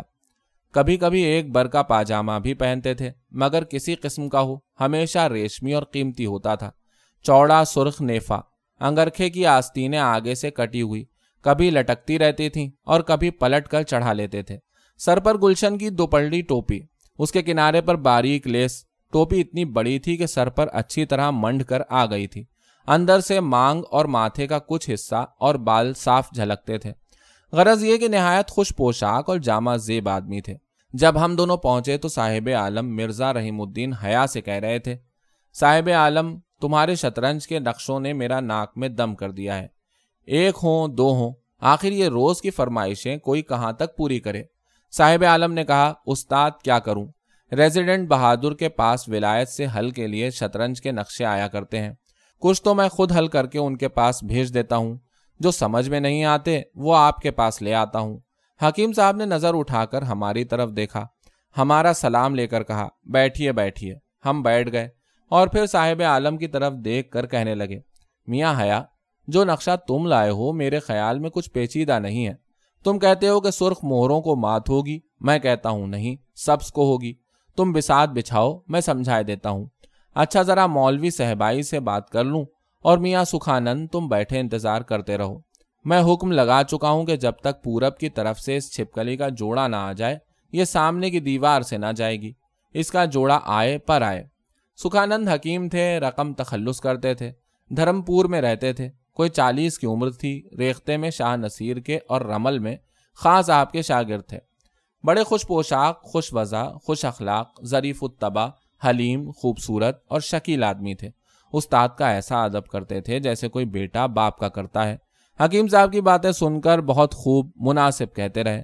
ان سے گفتگو کر کے حکیم صاحب ہماری طرف متوجہ ہوئے اور کہنے لگے، ارے بھائی صاحبائی تم تو کئی دن سے نہیں آئے، کہو خیریت تو ہے۔ اور آپ کے ساتھ یہ کون صاحب ہیں؟ مولوی صاحب نے کہا، یہ پہلے کالج میں میرے شاگرد تھے، اب متبہ کھول لیا ہے، وہاں مشاعرہ کرنا چاہتے ہیں، آپ کو تکلیف دینے آئے ہیں۔ حکیم صاحب نے کہا، بس صاحب، مجھے مشاعرے سے تو معافی کیجیے اب دہلی کے مشاعرے شریفوں کے جانے کے قابل نہیں رہے۔ ایک صاحب ہیں، استاد ذوق اور شہزادوں کی طرف اشارہ تھا۔ وہ اپنی امت کو لے کر چڑھاتے ہیں، شعر سمجھنے کی تو کسی کو تمیز نہیں۔ مفت میں واہ واہ سبحان اللہ کا غل مچا کر طبیعت کو منغص کر دیتے ہیں۔ یہ نہیں سمجھتے کہ صاحب دو چیز می شکنت قدرے شیر را، تحسین نا شناس و سکوت سخن شناس۔ دوسرے صاحب ہیں، وہ خود خود کو ساتھ لیے پھرتے ہیں۔ ان کا مفصل حال آگے آئے گا۔ یہ عجیب رقم تھے۔ اور خام خواہ استادوں پر حملے کرتے ہیں، خود تو میدان میں نہیں آتے، اپنے نا اہل پٹھوؤں کو مقابلے میں لاتے ہیں۔ اس روز جو اس جانور نے یہ شعر پڑھ کر، مرکز محور گردوں بلب آب نہیں، ناخن قوس قضا شبہ مزراب نہیں، کہا، یہ غالب کے رنگ میں لکھا ہے، تو میں بیان نہیں کر سکتا کہ مجھ کو کس قدر ناگوار گزرا۔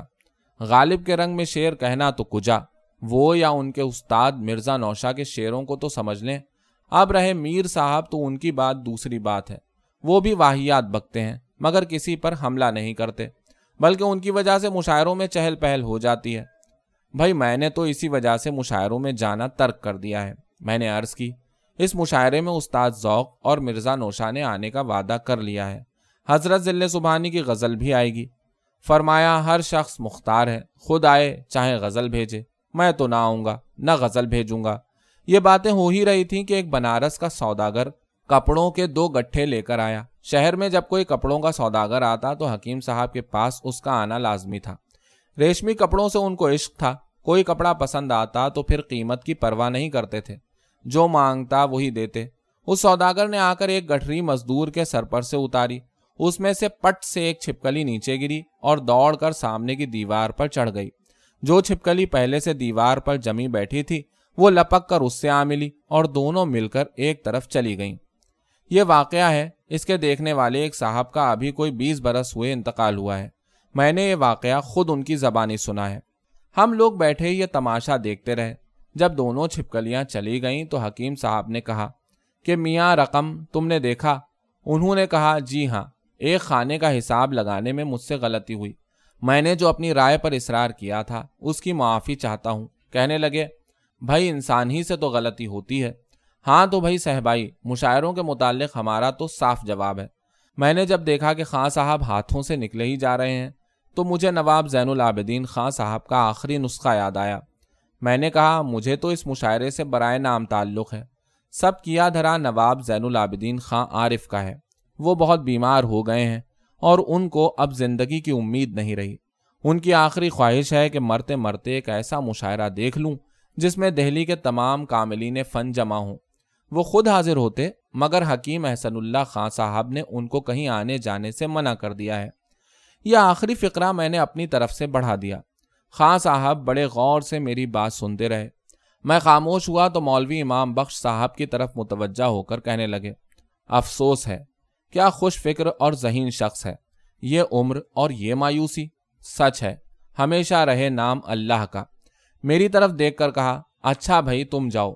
میری طرف سے عارف سے کہہ دینا کہ میاں، میں ضرور آؤں گا۔ میں نے دیکھا کہ یہ جادو چل گیا تو اور پاؤں پھیلائے اور کہا، نواب صاحب نے یہ بھی فرمایا ہے کہ مولوی صحبائی صاحب، مفتی صدر الدین صاحب اور نواب مصطفیٰ خان صاحب شیفتہ کو بھی اپنے ہمراہ لائیے گا تو عنایت ہوگی۔ حکیم صاحب کہنے لگے، میاں صحبائی سے تو میں ابھی کہہ دیتا ہوں۔ اب رہے آزردہ اور شیفتہ، تو واپس جاتے جاتے ان سے بھی کہتے جاؤ۔ یہ کہہ دینا کہ میں نے تم کو بھیجا ہے۔ ہاں تاریخ کیا مقرر کی ہے؟ مشاعرہ کہاں ہوگا اور طرح کیا ہوگی؟ میں نے تاریخ بتا کر مکان کا پتہ دے دیا۔ طرح کے متعلق حضرت جہاں پناہ کے حضور میں جو گفتگو ہوئی تھی، وہ بیان کی۔ کہنے لگے، ہمارے بادشاہ سلامت بھی عجیب چیز ہے جو سوچتی ہے، نئی سوچتی ہے۔ شاید ایسا مشاعرہ کہیں بھی نہ ہوا ہوگا جس میں طرح نہ دی گئی ہو۔ خیر، یہ تو اچھا ہوا کہ جھگڑے کا جھوپڑا ہی نہ رہا۔ مگر بھائی، بات یہ ہے کہ جب تک مقابلے کی صورت نہ ہو شیر کہنے میں جی لگتا ہے، نہ پڑھنے میں لطف آتا ہے۔ یہ کہہ کر کپڑے دیکھنے میں مشغول ہو گئے اور میں سلام کر کے رخصت ہوا۔ چتلی قبر کے قریب حویلی عزیز آبادی کے سامنے مفتی صدر الدین صاحب کا مکان تھا۔ پرانے زمانے میں شرفا گھر پر بھی پورا لباس پہنتے رہتے تھے۔ زنانے میں جانے کے لیے خاص وقت تھے، ورنہ سارا وقت مردانے میں ہی گزرتا تھا۔ ہر وقت کوئی نہ کوئی ملنے جلنے والا پاس بیٹھا رہتا۔ عالم ہوئے تو درس کا حلقہ ہوتا، شاعر ہوئے تو شیر کا چرچا رہتا۔ غرض کوئی وقت بیکار نہ گزرتا۔ جہاں جاؤ، یہی معلوم ہوتا کہ دربار لگا ہوا ہے۔ ہر شخص دو زانو معدب بیٹھا ہے۔ بے ضرورت نہ بات کی جاتی ہے، نہ جواب دیا جاتا ہے۔ کوئی ہنسی کی بات ہوئی تو ذرا مسکرا دیے۔ کھلکھلا کر ہنسنا معیوب اور بڑھ بڑھ کر بولنا، اونچی آواز میں بات کرنا خلاف ادب سمجھا جاتا تھا۔ چتلی قبر کے قریب حویلی عزیز آبادی کے سامنے مفتی صدر الدین صاحب کا مکان تھا۔ اس کے نزدیک مٹیا محل میں نواب مصطفیٰ خان صاحب شیفتہ رہتے ہیں۔ مفتی صدر الدین کے ہاں جا کر معلوم ہوا کہ شیفتہ بھی مفتی صاحب ہی کے پاس بیٹھے ہوئے ہیں۔ میں نے کہا، چلو، اس سے بہتر موقع ملنا مشکل ہے۔ دونوں سے ایک ہی جگہ ملنا ہو گیا۔ یہ سوچ کر اندر گیا، مکان کوٹھی کے نمونے کا ہے۔ انگریزی اور ہندوستانی دونوں وضع ملا کر بنایا گیا ہے۔ سہن بہت بڑا نہیں ہے، اس میں مختصر سی نہر ہے۔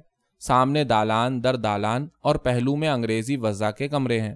باہر کے دالان میں کواڑ لگا کر اس کو کمرے کی شکل میں کر دیا ہے۔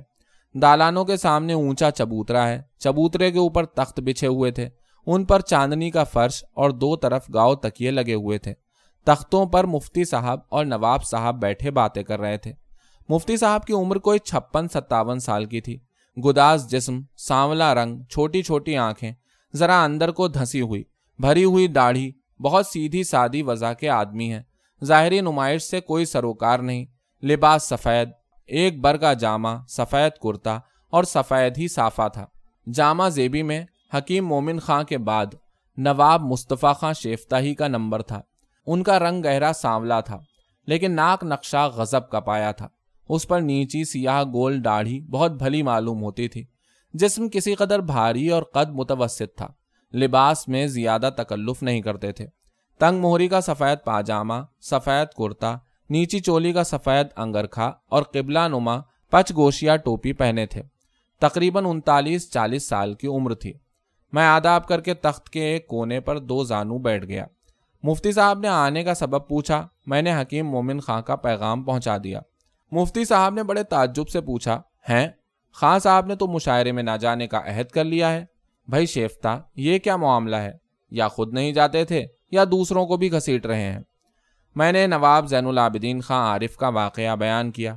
کہنے لگے ہاں تو یوں کہو، یہ بات ہے۔ ورنہ مجھے یہ سن کر حیرت ہوئی تھی کہ حکیم صاحب اور مشاعرے میں جائیں۔ اچھا بھائی، عارف سے کہہ دینا کہ میں اور شیفتہ دونوں آئیں گے۔ یہاں سے چھٹی ہوئی تو میں یہ سمجھا کہ گویا گنگا نہا لیا۔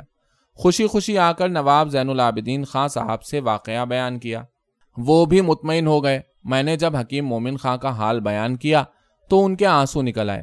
کہنے لگے، میاں کریم الدین، تم کو یہ بھی معلوم ہے کہ میری حکیم صاحب سے صفائی نہیں ہے۔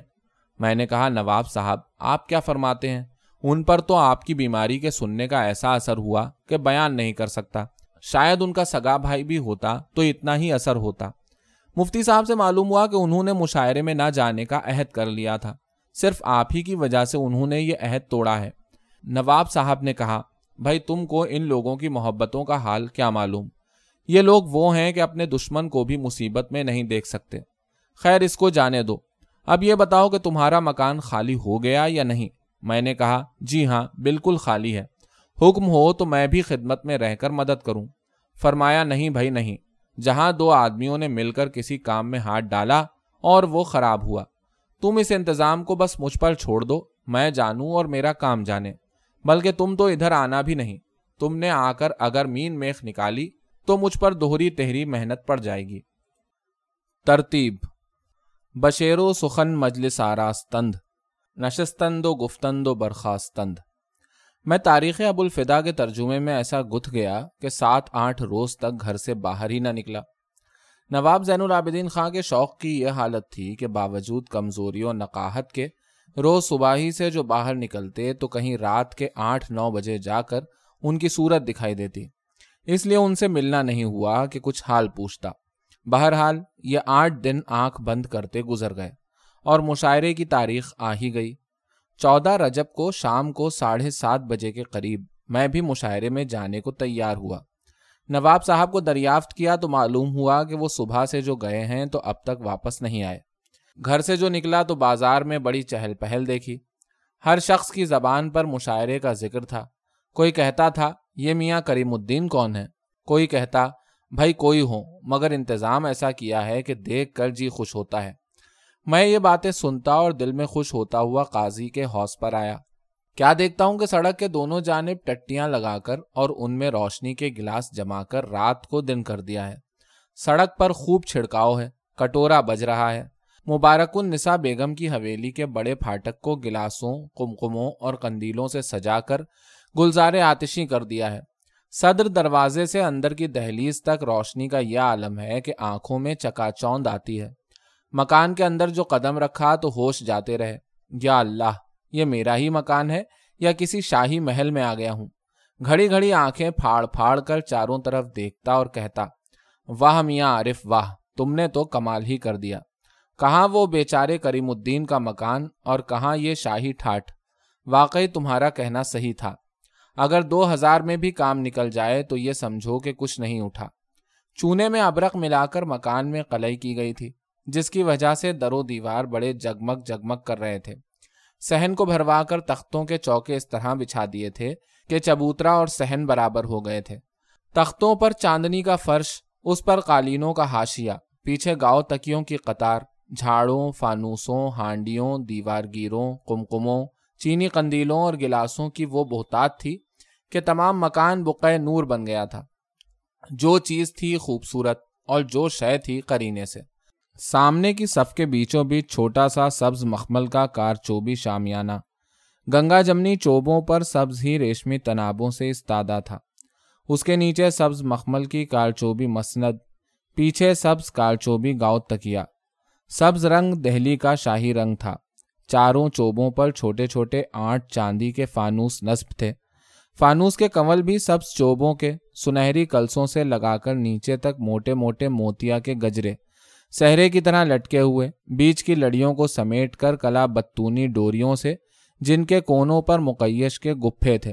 اس طرح چوبوں پر کس دیا گیا تھا کہ شامیانے کے چاروں طرف پھولوں کے دروازے بن گئے تھے۔ دیواروں میں جہاں کھوٹیاں تھیں، وہاں کھوٹیوں پر، اور جہاں کھوٹیاں نہ تھیں، وہاں کیلے گاڑ کر پھولوں کے ہار لٹکا دیے تھے۔ اس سرے سے لگا کر اس سرے تک سفید چھت گیری کے بیچوں بیچ موتیا کے ہار لٹکا کر لڑیوں کو چاروں طرف اس طرح کھینچ دیا گیا تھا کہ پھولوں کی چھتری بن گئی تھی۔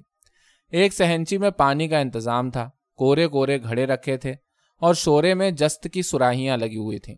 دوسری سہنچی میں پان بن رہے تھے۔ باورچی خانے میں حقوں کا تمام سامان سلیقے سے جمع ہوا تھا۔ جا بجا نوکر صاف ستھرے لباس پہنے دست بستہ معدب کھڑے تھے۔ تمام مکان مشکو امبر اور اگر کی خوشبو سے مہک رہا تھا۔ قالینوں کے سامنے تھوڑے تھوڑے فاصلے پر حقوں کی قطار تھی۔ حقے ایسے صاف ستھرے تھے کہ معلوم ہوتا تھا ابھی دکان پر سے خرید کر لائے ہیں۔ حقوں کے بیچ میں جو جگہ چھوٹ گئی تھی، وہاں چھوٹی چھوٹی تپاہیاں رکھ کر ان پر خاصدان رکھ دیے گئے تھے۔ خاصدانوں میں لال قندیل کی صافیوں میں لپٹے ہوئے پان، گلوریوں کو صافیوں میں اس طرح جمایا تھا کہ بیچ میں ایک تہ پھولوں کی آ گئی تھی۔ خاصدانوں کے برابر چھوٹی چھوٹی کشتیاں اور ان میں الائچیاں۔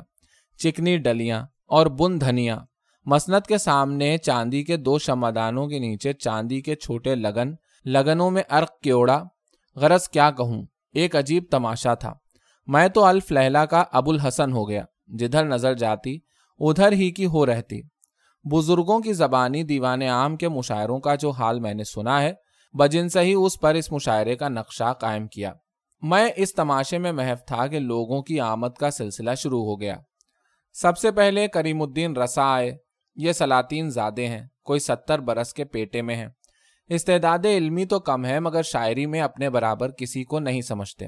بہت رحم دل، خوش خلق اور سادہ مزاج ہیں۔ دغل فصل نام کو نہیں ہے۔ ملاح کہا کرتے ہیں کہ کشتی میں چڑھے سب سے پہلے اور اترے سب سے پیچھے۔ انہوں نے اس مقولے کو مشاعرے سے متعلق کر دیا ہے۔ مشاعرے میں سب سے پہلے آتے ہیں اور جب تک ایک ایک کر کے سب نہیں چلے جاتے، یہ اٹھنے کا نام نہیں لیتے۔ ایک روز کا واقعہ ہے کہ مشاعرہ ہو رہا تھا۔ بڑے زور سے ابر آیا۔ سب نے جلدی جلدی مشاعرہ ختم کیا۔ لوگ اپنے اپنے گھر گئے، لیکن یہ ٹھہرے اپنی وضع کے پابند۔ جب تک سب نہ جا چکے، اپنی جگہ سے نہ اٹھے۔ ہاں گھڑی گھڑی جھک کر آسمان کو دیکھ لیتے تھے۔ اتنے میں موسلا دھار مہ برسنا شروع ہوا۔ ایسا برسا کہ جل تھل بھر گئے۔ کہیں دو گھنٹے بعد خدا خدا کر کے ذرا مہ برسنا تھما تو یہ بھی اٹھے۔ مگر ایسا اندھیرا گھپ تھا کہ ہاتھ کو ہاتھ نہیں سوچتا تھا۔ مالک مکان نے ایک نوکر کو قندیل دے کر ساتھ کر دیا۔ گلیوں میں ٹخنو ٹخنو پانی تھا۔ ان بیچاروں کے پاؤں زردوزی کا قیمتی جوتا۔ کیچڑ میں پاؤں رکھیں تو کیسے رکھیں؟ آخر چپکے سے نوکر سے کہا، تو اپنا جوتا مجھے دے دے۔ اس کا جوتا کیا تھا؟ لیتڑے تھے۔ وہی گھسیٹتے ہوئے چلے۔ اپنا جوتا بغل میں دبا لیا۔ قلعے پہنچ کر ایک نیا جوتا نوکر کو دیا اور کہا، میاں، تو نے آج میرے ساتھ ایسا احسان کیا ہے کہ تمام عمر نہ بھولوں گا۔ جب کبھی تجھے کوئی ضرورت ہو، میرے پاس آ جایا کیجیے آگے چل کر اس بدماش نے ان کو بہت دکھ کیا۔ اول تو اس راس کا ڈھنڈورا پیٹ دیا، دوسرے ہر تیسرے چوتھے ان سے ایک دو روپے مار لاتا۔ مگر انہوں نے بھی نہ نہیں کی۔ جب جاتا، کچھ نہ کچھ سلوک ضرور کرتے۔ نواب زین العابدین خان صاحب نے بڑھ کر لبے فرش ان کو لیا اور پوچھا ہے صاحب عالم، میاں حیا آپ کے ساتھ نہیں آئے؟ مرزا رحیم الدین حیا ان کے بڑے بیٹے ہیں، لیکن تھوڑے دنوں سے باپ بیٹے میں کچھ صفائی نہیں رہی ہے۔ نواب صاحب کا اتنا کہنا تھا کہ صاحب عالم ناسور کی طرح پھوٹ بہے۔ کہنے لگے، نواب صاحب، وہ بھلا میرے ساتھ کیوں آتے؟ جب سے بنارس ہو کر آئے ہیں، ان کا تو رنگ ہی بدل گیا۔ میں بیچارہ تو کس گنتی میں ہوں؟ وہ کسی کو بھی اب خاطر میں نہیں لاتے۔ پالا، پوسا، بڑا کیا۔ پڑھایا، لکھایا، شاعر بنایا، بٹیریں لڑانا سکھایا۔ اور تخت کی قسم، وہ وہ نسخے بٹیروں کے بتائے ہیں کہ قلعہ تو قلعہ۔ ہندوستان بھر میں کسی کے فرشتہ خاں کو بھی معلوم نہ ہوں گے۔ روز بروز کی خانہ جنگیوں نے ہر شخص کے دل میں یہ خیال پیدا کر دیا تھا کہ شاید کل میں ہی بادشاہ ہو جاؤں۔ اس لیے قلعے کے سب لوگ خواہ شہزادے ہوں یا سلاطین زادے ہمیشہ تخت کی تاج کی اور اسی طرح کی قسمیں کھایا کرتے تھے۔ اور اب وہی صاحب زادے صاحب ہیں کہ استاد ماننا تو درکنار، مجھ کو باپ بھی کہتے شرماتے ہیں۔ ہاں بھائی، کیوں نہ ہو تیرہویں صدی ہے۔ ان کو بنارس بھیج کر میں تو مصیبت میں آ گیا۔ ایک نقصان مایا، دوسرے شما تتے ہمسایا۔ بیٹا ہاتھ سے گیا تو گیا، دن رات کی دانتا کلکل اور مول لے لی۔ یہ باتیں کرتے کرتے نواب صاحب نے میاں رسا کو لے جا کر ایک جگہ بٹھا دیا۔ ابھی ان سے فارغ ہوئے تھے کہ شہزادوں کا ایک گروہ حافظ عبد الرحمان احسان کو جھرمٹ میں لیے آ پہنچا۔ بھلا دلی شہر میں کون ہے جو حافظ جیو کو نہ جانتا ہو؟ جگت استاد ہیں۔ پہلے تو قلعے کا قلعہ ان کا شاگرد تھا، مگر استاد ذوق کے قلعے میں قدم رکھتے ہی ان کا زور ٹوٹا۔ یہ بھی زمانے کی آنکھیں دیکھے ہوئے تھے اور شاہ نصیر سے ٹکر لے چکے تھے۔ اس بڑھاپے میں بھی خم ٹھونک کر سامنے آ گئے اور مرتے دم تک مقابلے سے نہ ہٹنا تھا، نہ ہٹے۔ کوئی نوے برس کی عمر تھی۔ کمر دوہری ہونے سے قد کمان بن گیا تھا۔ اپنے زمانے کے بلمے باور تھے، لیکن غزل اس کڑاکے سے پڑھتے تھے کہ تمام مشاعرے پر چھا جاتے تھے۔ ان کی استادی کا سکہ ایک زمانے سے تمام دہلی پر بیٹھا ہوا تھا۔ پہلے مرزا نیلی کے استاد ہوئے۔ رفتہ رفتہ شاہ عالم بادشاہ غازی نور اللہ مرکدہ تک رسائی ہو گئی۔ وہ ان کو حافظ جیو کہتے تھے، اسی لیے اس نام سے تمام قلعے میں مشہور تھے۔ مصرے پر مصرا لگانے میں کمال تھا اور سند ایسی تڑاک سے دیتے تھے کہ محترز منہ دیکھتے رہ جاتے تھے۔ ایک روز بادشاہ سلامت نے مصرا کہا، صبح بھی بوسا تو دیتا، مجھے اے ماہ نہیں۔ انہوں نے فوراً عرض کی، نامناسب ہے میاں، وقت سہر گاہ نہیں۔ کسی نے وقت سہر گاہ کی ترکیب پر اعتراض کیا، انہوں نے جھٹ صاحب کا یہ شعر پڑھ دیا۔ آدمی پیر چشد، ہرس جوامی گردد، خواب در وقت سہر گاہ گرامی گردد۔ اور موتر صاحب اپنا سا منہ لے کر رہ گئے۔ بڑے دبلے پتلے آدمی تھے۔ رنگ بہت کالا تھا۔ شاہ نصیر نے اسی رنگ کا خاکہ اس طرح اڑایا ہے۔ اے خال رخے، یار تجھے ٹھیک بناتا، پر چھوڑ دیا حافظ قرآن سمجھ کر۔ نواب صاحب نے ان سب کو بھی ہاتھوں ہاتھ لیا اور اپنی اپنی جگہ لا کر بٹھا دیا۔ ابھی ان کو بٹھانے سے فارغ نہ ہوئے تھے کہ منشی محمد علی تشنا چم، ننگے، نشے میں چور جھومتے جھامتے اندر آئے۔ نوجوان آدمی ہیں مگر عجیب حال ہے۔ کبھی بھی رہنا پڑے پھرتے ہیں، کبھی کپڑے پہن خاصے بھلے آدمی بن جاتے ہیں۔ کسی کے شاگرد نہیں اور پھر سبھی کے شاگرد ہیں۔ کبھی حکیم آغا جان ایٹ سے اصلاح لینے لگتے ہیں۔ کبھی استاد ذوق کے پاس اصلاح کے لیے غزل لے آتے ہیں۔ ذہن بلا کا پایا ہے۔ لاکھوں شعر زبان کی نوک پر ہیں۔ شعر سنا اور یاد ہوا۔ اکثر ایسا بھی ہوا کہ کسی کی غزل سنی اور یاد کر لی۔ اور مشاعرے میں خود اپنے نام سے وہ غزل پڑھ ڈالی اور وہ بیچارہ منہ دیکھتا رہ گیا۔ نواب صاحب آگے بڑھے، پوچھا، منشی جی یہ کیا رنگ ہے؟ کہنے لگے، اصلی رنگ۔ مشاعرہ کب شروع ہونا ہے؟ نواب صاحب نے کہا، ابھی شروع ہوتا ہے، آپ بیٹھیے تو صحیح۔ خیر، ایک کونے میں جا کر بیٹھ گئے۔ میاں عارف نے ان پر ایک دوشالہ لا کر ڈال دیا۔ انہوں نے اٹھا کر پھینک دیا۔ غرض جس طرح ننگے آئے تھے، اسی طرح بے تکلف بیٹھے رہے۔ اس کے بعد تو لوگوں کے آنے کا تانتا بند گیا، جو آتا اس کا استقبال نواب صاحب کرتے اور لا لا کر بٹھاتے۔ حکیم مومن خاں آئے، ان کے ساتھ آزردہ شیفتا صحبائی اور مولوی مملوک العلی تھے۔ مولوی صاحب مدرسہ دہلی میں مدرس اول ہیں، عجیب با کمال آدمی ہیں۔ مدرسے میں ان کی ذات بابرکات سے وہ فیض ہوا ہے کہ شاید ہی کسی زمانے میں کسی استاد سے ہوا ہو۔ بہت پابند شرح ہیں، اس لیے خود شعر نہیں کہتے۔ مگر سمجھتے ایسا ہے کہ ان کا کسی شعر کی تعریف کر دینا، گویا اس کے دوام کی صنعت دے دینا ہے۔ کوئی ساٹھ سال کا سن ہے۔ رہنے والے تو نانوتے کے ہیں، مگر مدتوں سے دہلی میں آ رہے ہیں۔ دن رات پڑھنے پڑھانے سے کام ہے، مشاعروں میں کم جاتے ہیں۔ یہاں شاید مولانا صحبائی ان کو اپنے ساتھ گھسیٹ لائے۔ تھوڑے ہی دن ہوئے، بیچارے پابندی شرح اور تقوا کی وجہ سے چکر میں آ گئے تھے۔ ہوا یہ کہ ریزیڈنٹ بہادر مدرسے کے معائنے کو آئے۔ ان کے علم اور رتبے کے خیال سے ہاتھ ملایا۔ جب تک صاحب بہادر وہاں رہے، انہوں نے ہاتھ کو جسم سے اسی طرح الگ رکھا جیسے کوئی نجس چیز کو الگ رکھتا ہے۔ صاحب کے جاتے ہی بہت احتیاط سے ہاتھ کئی بار دھویا۔ کسی نے جا کر صاحب سے یہ بات لگا دی۔ ان کو بہت غصہ آیا کہ ہم نے ہاتھ ملا کر ان کی عزت افزائی کی۔ انہوں نے اس طرح ہماری توہین کی۔ غرض بڑی مشکل سے یہ معاملہ رفع دفع ہوا۔ اس واقعے کا ذکر ڈاکٹر نذیر احمد مرحوم نے ابن الوقت میں کیا ہے، مگر نام نہیں لکھا ہے۔ یہ واقعہ انہی کی زبانی معلوم ہوا، سن کر تعجب ہوا تھا۔ اب ایسے بہت سے لوگوں کو خود اپنی آنکھ سے دیکھ لیا۔ مولوی صاحب میرے بھی استاد تھے، میں بھی آگے بڑھا، آداب کیا، فرمانے لگے، میاں کریم الدین، میں تم کو ایسا نہیں سمجھتا تھا۔ تم نے دہلی والوں کو مات کر دیا۔ سبحان اللہ سبحان اللہ، کیا انتظام ہے۔ دیکھ کر دل خوش ہو گیا۔ خدا تمہیں اس سے زیادہ حوصلہ دے۔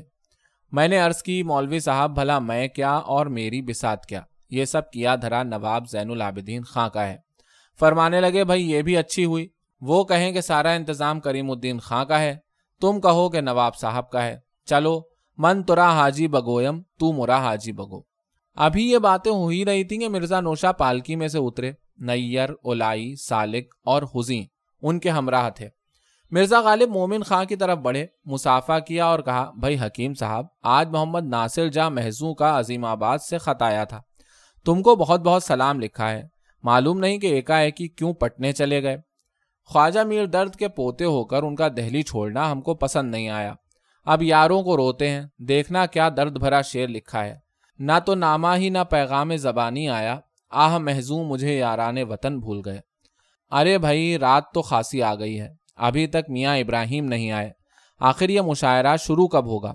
حکیم صاحب کچھ جواب دینے ہی والے تھے کہ دروازے کے پاس السلام علیکم کی آواز آئی۔ مولانا صاحبائی نے کہا، اے لیجیے مرزا صاحب، وہ استاد کے نشان کے ہاتھی حافظ ویران صاحب آ گئے اور وہ آپ کے دوست ہدہد بھی ساتھ ہیں۔ دیکھیے آج کس کے چونچ مارتے ہیں۔ میاں ہدہد کا نام عبد الرحمان ہے، پورب کے رہنے والے ہیں۔ دلی میں آ کر حکیم آغا جان ایش کے ہاں ٹھہر گئے ہیں۔ ان کے بچوں کو پڑھاتے ہیں۔ حکیم صاحب کے مشورے سے ہد ہد تخلص اختیار کیا۔ انہی کی تجویز سے چگی داڑھی رکھی، سر منڈا کر امامہ باندھا اور اس طرح خاصے کھٹک بڑھئی ہو گئے۔ انہی کے ذریعے سے دربار میں پہنچے اور طائر الاراکین، شہپر الملک ہد ہد الشعرا منقار جنگ بہادر خطابات پائے۔ شروع شروع میں تو ان کے ظریفانہ کلام سے مشاعرہ چمک جاتا تھا، مگر بعد میں انہوں نے استادان فن پر حملے شروع کر دیے۔ کہتے تو یہ ہیں کہ حکیم صاحب کے اشارے سے ایسا کیا، لیکن کچھ بھی ہو، آخر سب کو ان سے کچھ نفرت سی ہو گئی اور بجائے دوسروں کا مذاق اڑانے کے خود ان کا مذاق اڑ جاتا تھا۔ حکیم صاحب اعلانیہ تو ان کی مدد نہیں کر سکتے تھے، خود ان میں اتنی قابلیت نہ تھی کہ جو دہلی والوں کی پھپتیوں کو سنبھال سکتے۔ اس لیے تھوڑی دیر میں ٹھنڈے ہو کر رہ جاتے۔ مرزا نوشا اور حکیم مومن خاں کے ہمیشہ منہ آتے تھے۔ اسی لیے مرزا نوشا مولانا صاحبائی کے منہ سے آپ کے دوست کا لفظ سن کر مسکرائے اور کہا، بھائی میں تو ان کے منہ کیوں لگنے لگا؟ مگر آج دیکھا جائے گا، ہر فرونے را موسا۔ سنتا ہوں کہ ہمارے میر صاحب مولوی ہد کی شان میں آج کچھ فرمانے والے ہیں۔ ان کے سامنے اگر یہ شہباز سخن ٹک گئے تو میں سمجھوں گا کہ بڑا کام کیا۔ غرض یہ باتیں ہو ہی رہی تھیں کہ استاد ذوق بھی اندر آ گئے۔ تمام قلعہ ان کے ساتھ الٹ آیا تھا۔ صاحب سلامت کر کے سب اپنی اپنی جگہ بیٹھ گئے۔ قلعے والوں اور ان لوگوں میں جن کا تعلق قلعے سے ہے، سلام کرنے کا کچھ عجیب طریقہ ہے۔ سیدھے کھڑے ہو کر دایاں ہاتھ اس طرح کان تک لے جاتے ہیں، جس طرح کوئی نماز کی نیت باندھتا ہے، اور پھر چھوڑ دیتے ہیں۔ چلو، سلام ہو گیا۔ باقی سب لوگوں سے معمولی سلام کرتے ہیں۔ قلعے والوں کی صورت کچھ ایسی ہے کہ ایک ہی نظر میں پہچان لیے جاتے ہیں۔ شہزادے ہوں یا سلاطین زادے، سب کی وضاقتہ ایک سی ہے۔ وہی لمبی گردن، وہی پتلی اونچی ناک، لمبا کتابی چہرہ، بڑی بڑی لمبوتری آنکھیں، بڑا دہانا اونچا چوکا، آنکھوں کے نیچے کی ابھری ہوئی ہڈیاں، گہرا سانولا رنگ، داڑھی کلوں پر ہلکی، تھوڑی پر زیادہ، غرض جیسی مشابہت ان لوگوں میں ہے، شاید ہی کسی خاندان والوں میں ہوگی۔ امیر تیمور سے لگا کر، اس وقت تک ان کی شکل میں کوئی فرق نہیں آیا ہے۔ پہلے تو قلعے بھر کا ایک ہی لباس تھا۔ مگر اب کچھ دو رنگی ہو گئی ہے۔ اس مضمون میں جا بجا دہلی والوں کے لباس کا ذکر آیا ہے۔ مناسب معلوم ہوتا ہے کہ ذرا وضاحت سے اس لباس کو بتا دوں تاکہ پڑھنے والوں کی آنکھوں کے سامنے اس محفل کا نقشہ اور اچھی طرح پھر جائے۔ مرزا نوشا کا تو ذکر جانے ہی دو۔ وہ تو ڈیڑھ اینٹ کی مسجد الگ بناتے ہیں۔ ان کی ٹوپی دنیا بھر سے جدا تھی۔ نہ ترکی نہ تاتاری۔ کھال کو خواہ سمور ہو یا برا اس طرح سیا جاتا تھا کہ نیچے کا گھیر اوپر کے چندوے سے ذرا بڑا رہے۔ اس کے بعد چار کنگرے قائم کر کے کھال کو ٹوپی کی آدھی لمبان تک اس طرح کاٹ لیا کہ ٹوپی گڑگچ کی شکل بن گئی۔ بیچ میں چندوے کی جگہ مخمل یا گہرے رنگ کی بانات کنگروں کے کناروں سے ملا کر سیلی، اندر استر دے دیا۔ چلو مرزا نوشا کی ٹوپی ہو گئی۔ شہر میں کلاہ تتری کا بہت استعمال ہے، جس کو عام اصطلاح میں چوگوشیا ٹوپی کہتے ہیں۔ یہ بھی کئی وضع ہوتی ہے اور کئی طرح پہنی جاتی ہیں۔ جو ٹوپی شرفا استعمال کرتے ہیں، اس کا دما یعنی گوٹ نیچا ہوتا ہے۔ دمے کے اوپر پاکھے پاکھے کی وضع بالکل شاہجہانی محراب کی ہوتی ہے۔ چاروں کو اس طرح ملا کر سیتے ہیں کہ چاروں کونے کمرک یعنی کمرخ کے نمونے ہو جائیں۔ بعض لوگوں نے اس میں ذرا جدت بھی کی ہے۔ وہ یہ کہ دمے کو اونچا کر کے پاکھوں کی لمبان کو چوڑان سے کسی قدر بڑھایا ہے۔ اور اس کے سل جانے کے بعد جو پہل پیدا ہوتے ہیں، ان کو پھر کاٹ کر کلیاں ڈال دی جاتی ہیں۔ اس طرح بجائے چار پہل کے آٹھ پہل ہو گئے ہیں۔ خوبصورتی کے لیے دمے کے کناروں پر پتلی لیس اور گوشوں کے کناروں پر باریک قیتون لگا لیتے ہیں۔ بادشاہ سلامت کی ٹوپی ہوتی تو اسی نمونے کی ہے، مگر سلما ستاروں کے کام سے لپی ہوئی۔ اور جا بجا موتی اور نگینے ٹکے ہوئے۔ اس قسم کی ٹوپی کئی طرح پہنی جاتی تھی۔ قلعے والے تو پاکھوں کو کھڑا رکھتے ہیں، باقی لوگ ان کو کسی قدر دبا لیتے ہیں۔ جو ٹوپی آٹھ پہل کی ہوتی ہے، اس کے پاکھوں کو اتنا دباتے ہیں کہ گوشے دمے کے باہر پھیل کر کمل کی شکل بن جاتے ہیں۔ اس قسم کی ٹوپی ہمیشہ آڑی پہنی جاتی ہے، اور وہ بھی اس طرح کہ اس کا ایک کونا بائیں بھاؤں کو دبائے۔ اس ٹوپی کے علاوہ ارخ چین یا آرخ چین کی ٹوپی کا بھی رواج ہے۔ اس کا بنانا کچھ مشکل کام نہیں۔ ایک مستطیل کپڑے کے کناروں کو سر کے ناپ کے برابر سی لیا۔ نیچے پتلی سی گوٹ دے دی اور اوپر کے حصے میں چنٹ لے کر چھوٹا سا گول گتا لگا دیا۔ دہلی کی دوپلڈی ٹوپی اور لکھنؤ کی ٹوپی میں صرف یہ فرق ہے کہ یہاں یہ ٹوپی اتنی بڑی بناتے ہیں کہ سر پہ منڈ جائے۔ برخلاف اس کے لکھنؤ کی ٹوپی صرف بالوں پر دھری رہتی ہے۔ ان ٹوپیوں کے علاوہ بعض بعض لوگ پنج گوشیا ٹوپی بھی پہنتے ہیں۔ اس ٹوپی میں پانچ گوشے ہوتے ہیں، لیکن اس کی کاٹ چو گوشیا ٹوپی سے ذرا مختلف ہے۔ گوشوں کے اوپر کے حصے ذرا نوکدار ہوتے ہیں، بس سمجھ لو جیسے فصیل کے کنگرے۔ نیچے دمے کی بجائے پتلی سی گوٹ ہوتی ہے۔ یہ ٹوپی قالب پر چڑھا کر پہنی جاتی ہے۔ قالب پر چڑھ کر بس ایسی معلوم ہوتی ہے جیسے ہمایوں کے مقبرے کا گنبد۔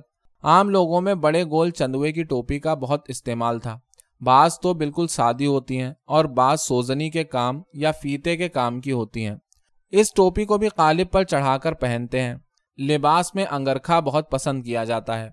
انگرکھے کی چولی اتنی نیچی ہوتی ہے کہ ناف تک آتی ہے۔ چونکہ ہر شخص کو کثرت کا شوق ہے، اس لیے جسم کی خوبصورتی دکھانے کے لیے آستین بہت چست رکھتے ہیں اور بعض شوقین آستینوں کو آگے سے کاٹ کر الٹ دیتے ہیں۔ انگرکھے کے نیچے کرتا بہت کم لوگ پہنتے ہیں۔ قلعے والوں کے انگرکھوں کے اوپر جامہ دار یا مخمل کی خفتان ہوتی ہے۔ بہت تکلف کیا تو اس کے ہاشیوں پر سمور لگا لیا۔ نہیں تو عموماً پتلی لیس لگاتے ہیں۔ بٹنوں کی بجائے صرف تکما اور گھنڈی ہوتی ہے جس کو عاشق معشوق یا چشمے کہتے ہیں۔ اس کی استینیں ہمیشہ آدھی ہوتی ہیں۔ قلعے میں اس کو خفتان کہا جاتا ہے، مگر شہر والے سینا کھلے نیما آستین کو شیروانی کہتے ہیں۔ انگرکھے کے اوپر چوکور شامی رومال سموسا کر کے پیٹھ پر ڈال لیتے ہیں۔ اس رومال کو عام اصطلاح میں ارخچین کہتے ہیں۔ کمر میں بھی بتی کر کے رومال لپیٹنے کا رواج ہے، مگر بہت کم۔ پاجامہ ہمیشہ قیمتی کپڑے کا ہوتا ہے۔ اکثر گل بدن غلطے مشروع، موٹر اطلس یا گورنٹ کا ہوتا ہے۔ پرانی وضع کے جو لوگ ہیں، وہ اب بھی ایک برہی کا پاجامہ پہنتے ہیں۔ مگر تنگ موہریوں کے پاجامے بھی چل نکلے ہیں۔ سلیم شاہی جوتی کا استعمال شروع ہو گیا ہے۔ پھر بھی دہلی کے شرفا گھیتلی جوتی زیادہ پسند کرتے ہیں۔ شاید ہی شہر بھر میں کوئی ہوگا جس کے ہاتھ میں بانس کی لکڑی اور گز بھر کا لٹھے کا رومال نہ ہو۔ ڈھونڈ ڈھونڈ، لمبی پور کا ٹھوس بھاری بانس لیتے، تیل پلاتے، مہندی مل کر باورچی خانے میں لٹکاتے، یہاں تک کہ اس کی رنگت بدلتے بدلتے سیاہ ہو جاتی۔ اور وزن تو ایسا ہو جاتا کہ گویا سیسا پلا دیا ہے، جو نکلتا ہے، اینٹھا ہوا نکلتا ہے۔ جس کو دیکھو چوڑا سینا، پتلی کمر، بنے ہوئے ڈنڈ شرفا میں تو شاید ایک بھی نہ نکلے گا جسے کثرت کا شوق نہ ہو اور بانک بنوٹ اور لکڑی نہ جانتا ہو۔ بچپن ہی سے ان فنون کی تعلیم دی جاتی ہے۔ مقابلے ہوتے ہیں۔ واہ واہ سے بچوں اور نوجوانوں کا دل بڑھاتے ہیں اور فنون سپاگری کو شرافت کا تمغہ سمجھتے ہیں۔ مگر اب کچھ دورنگی ہو گئی ہے۔ وجہ یہ ہوئی کہ جب سے سلیمان شکوہ کا اودھ کے دربار میں رسوخ ہوا، خاندان کے کچھ لوگ تو وہیں جا رہے اور کچھ ایسے ہیں کہ بنارس آتے جاتے رہتے ہیں۔ جو وہاں جا کر آتا ہے لباس میں نئی تراش خراش۔ اس طرح کا لباس آدھا تیتر، آدھا بٹیر ہو کر نہ لکھنؤ کا رہتا ہے، نہ دہلی کا۔ اب جو لوگ یہاں بیٹھے ہیں، انہی کو جا کر دیکھ لیجیے۔ جو شہزادے لکھنؤ جا کر آئے ہیں، ان کے سر پر لکھنؤ کی دوپڑی ٹوپی ہے۔ اونچی چولی کا انگرکھا ہے، نیچے باریک شربتی ململ کا کرتا اور تنگ پاجامہ ہے۔ جنہوں نے کبھی قلعہ نہیں چھوڑا، ان کے جسم پر وہی پرانا لباس ہے۔ سر پر چوگوشیا ٹوپی۔ جسم پر نیلی چولی کا انگرکھا اس کے اوپر مخمل یا جامادار کی خفتانی، پاؤں میں گل بدن یا غلطے کا ایک برکا پاجامہ۔ جو لوگ لکھنؤ ہو آئے ہیں، انہیں دہلی کا شہزادہ کہہ دو تو کہہ دو، مگر لباس اور وضاقتہ سے تو یہ ٹھیٹھ لکھنؤ کے معلوم ہوتے ہیں۔ استاد ذوق سب سے مل ملا کر شامیانے کے دائیں طرف بیٹھ گئے۔ مشاعرے میں شعرا کو سلسلے سے بٹھانا بھی ایک فن ہے۔ نواب زین العابدین خاں کی تعریف کروں گا کہ جس کو جہاں چاہا بٹھا دیا۔ اور پھر اس طرح کہ کسی کو نہ کوئی شکوا نہ شکایت۔ اگر کوئی ایسی جگہ بیٹھ جاتا جہاں ان کے خیال میں اس کو نہ بیٹھنا چاہیے تھا، تو بجائے اس کے کہ اس کو وہاں سے اٹھاتے، خود ایسی جگہ جا بیٹھتے جہاں اس کو بٹھانا چاہیے۔ تھوڑی دیر بعد، ارے بھائی ذرا ایک بات تو سننا، وہ آ کر ان کے پاس بیٹھ جاتا، اس سے باتیں کرتے رہتے۔ اتنے میں کوئی ایسا شخص آ جاتا جس کو وہ خالی جگہ کے لیے موضوع سمجھتے۔ اس سے کہتے، تشریف رکھیے، وہ جگہ خالی ہے۔ جب وہ جگہ بھر جاتی تو کسی بہانے سے اٹھ جاتے اور اس طرح دو نشستوں کا انتظام ہو جاتا۔ شہزادوں کا سلسلے سے بٹھانا ذرا ٹیڑھی کھیر ہے۔ ذرا ذرا سی بات پر بگڑ کر اٹھ جاتے ہیں کہ واہ، ہم اور یہاں بیٹھے پھر لاکھ منائیے، بھلا وہ کب ماننے والے ہیں؟ ان جھگڑوں کو استاد ذوق خوب سمجھتے تھے، اس لیے اپنے ساتھ والوں کا انتظام انہوں نے خود کر لیا۔ مگر اس طرح کہ کسی کو یہ خیال بھی نہیں ہوا کہ یہ محفل کا بندوبست کر رہے ہیں۔ کسی سے کہتے صاحب عالم، ادھر آئیے۔ کسی سے کسی خاص جگہ کی طرف اشارہ کر کے کہتے، بیٹھو بھائی، بیٹھو۔ غرض تھوڑی دیر میں پوری مجلس جم گئی۔ نشست کا یہ انتظام تھا کہ میر مشاعرہ کے دائیں طرف وہ لوگ تھے جن کا تعلق قلعے سے تھا اور بائیں طرف شہر کے دوسرے استاد اور ان کے شاگرد تھے۔ ایک چیز جو مجھے عجیب معلوم ہوئی وہ یہ تھی کہ قلعے والے جتنے آئے تھے سب کے ہاتھوں میں بٹیریں دبی ہوئی تھیں۔ یہ بٹیر بازی اور مرغ بازی کا مرض قلعے میں بہت ہے۔ روزانہ تیتروں، بٹیروں اور مرغوں کی پالیاں ہوتی ہیں۔ ایک شہزادے صاحب نے تو کمال کیا ہے۔ ایک بڑے چھکڑے پر ٹھاٹھر لگا کر چھوٹا سا گھر بنا لیا ہے اور اوپر چھت پر مٹی ڈال کر کنگنی بو دی ہے۔ ٹھاٹھر میں خدا جھوٹ نہ بلوائے تو لاکھوں ہی پدڑیاں ہیں۔ جہاں چاہا چھکڑا لے گئے اور پدڑیاں اڑا دیں۔ ایسی سدھی ہوئی ہیں کہ چھکڑے سے ایک بھی پھٹ کر نہیں جاتی۔ انہوں نے جھنڈی ہلائی اور وہ اڑی۔ انہوں نے آواز دی اور وہ آ کر چھت پر بیٹھ گئیں۔ استاد ذوق کو آئے ہوئے چند ہی منٹ ہوئے ہوں گے کہ مرزا فتح الملک ہوادار آ پہنچے۔ ان کے ساتھ نواب مرزا خان داغ تھے۔ میاں داغ کی کوئی سولہ سترہ برس کی عمر ہوگی۔ رنگت تو بہت کالی ہے، مگر چہرے پر غزب کی نرماہٹ ہے۔ بڑی بڑی غلافی آنکھیں، ستواں ناک، کشادہ پیشانی، سر پر سیاہ مخمل کی لیس لگی ہوئی چوگوشیا ٹوپی، جس میں ساسلیٹ کا انگرکھا، سبز گلبدنی کا پاجامہ، ہاتھ میں ریشمی رومال ہیں تو ابھی نو عمر، مگر شیر ایسا کہتے ہیں کہ سبحان اللہ۔ شہر بھر میں ان کی غزلیں گائی جاتی ہیں۔ غرض ہوادار فرش سے ملا کر لگا دیا گیا۔ پہلے میاں داغ اترے اور اتر کر ایک طرف کھڑے ہو گئے۔ مرزا فخرو کے ساتھ نواب مرزا داغ کے آنے کی وجہ یہ تھی کہ نواب شمس الدین خاں کے پھانسی پانے کے بعد ان کی بیوی یعنی داغ کی والدہ کا نکاح مرزا فخرو سے ہو گیا تھا اور اسی نسبت سے داغ قلعے میں رہتے تھے۔ نواب فتح الملک کا عرف مرزا فخرو تھا۔ پہلے میاں داغ اترے اور اتر کر ایک طرف کھڑے ہو گئے۔ ان کے بعد مرزا فتح الملک اترے۔ ان کا نیچے قدم رکھنا تھا کہ سب سرو قد کھڑے ہو گئے۔ چار چوبدار سبز کھڑکی دار پگڑیاں باندھے۔ نیچی نیچی سبز بانات کی اچکنے پہنے، سرخ شالی رومال کمر سے لپیٹے۔ ہاتھوں میں گنگا جمنی اصا اور مورچھل لیے ہوئے ہوادار کے پیچھے تھے۔ ادھر مرزا فخرو نے فرش پر قدم رکھا، ادھر اصا بردار ان کے سامنے آ گئے اور مورچھل بردار ان کے پیچھے ہو لیے۔ اس سلیقے سے یہ جلوس آہستہ آہستہ شامیانے تک آیا۔ مرزا فخرو نے شامیانے کے قریب کھڑے ہو کر سب کا سلام لیا۔ پھر چاروں طرف نظر ڈال کر کہا، اجازت ہے؟ سب نے کہا، بسم اللہ بسم اللہ۔ اجازت پا کر یہ شامیانے میں گئے اور سب کو سلام کر کے بیٹھ گئے۔ دوسرے لوگ سب بیٹھنے کی اجازت کے انتظار میں کھڑے تھے۔ ان سب کی طرف نظر ڈال کر کہا، تشریف رکھیے تشریف رکھیے۔ سب لوگ سلام کر کے اپنی اپنی جگہ بیٹھ گئے۔ استاد ذوق نے داغ کو اپنے قریب ہی ایک جگہ بیٹھنے کا اشارہ کیا۔ وہ وہاں جا بیٹھے، مورچھل بردار شامیانے کے پیچھے اور اصا بردار سامنے کی صف کی پشت پر جا کھڑے ہوئے۔ جب یہ سب انتظام ہو گیا تو نواب زین العابدین آگے بڑھے۔ شامیانے کے پاس جا کر تسلیمات بجا لائے اور دو زانو ہو کر وہیں بیٹھ گئے۔ چپکے چپکے صاحب عالم سے کچھ کچھ باتیں کی اور پھر اٹھ کر اپنی جگہ پر جا بیٹھے۔ ان کے اٹھ کر چلے جانے کے بعد نواب فتح الملک نے دونوں ہاتھ فاتحہ کو اٹھائے۔ نواب فتح الملک بہادر بڑے کٹر مسلمان تھے۔ کوئی کام بغیر فاتحہ خیر کے شروع نہ کرتے۔ اسی لیے سب قلعے والے ان کو ملا یا ملٹیا کہا کرتے تھے۔ ساتھ ہی اہل مجلس نے ہاتھ اٹھائے۔ فاتح خیر کے بعد صاحب عالم نے فرمایا، اے خوش نوایان چمن دہلی میری کیا بسات ہے جو آپ جیسے استادان فن کے ہوتے ہوئے میر مشاعرہ بننے کا خیال بھی دل میں لا سکوں۔ صرف حضرت پیر و مرشد کے فرمان کی تعمیل میں حاضر خدمت ہو گیا ہوں، ورنہ کہاں میں اور کہاں ایسے بڑے مشاعرے کی میر مجلسی۔ محبو، اس مشاعرے کی ایک خصوصیت تو آپ کو معلوم ہے کہ اس کے لیے کوئی طرح نہیں دی گئی۔ اس کی دوسری خصوصیت آپ یہ پائیں گے کہ بجائے ایک شمع کے دو شمع گردش کریں گی۔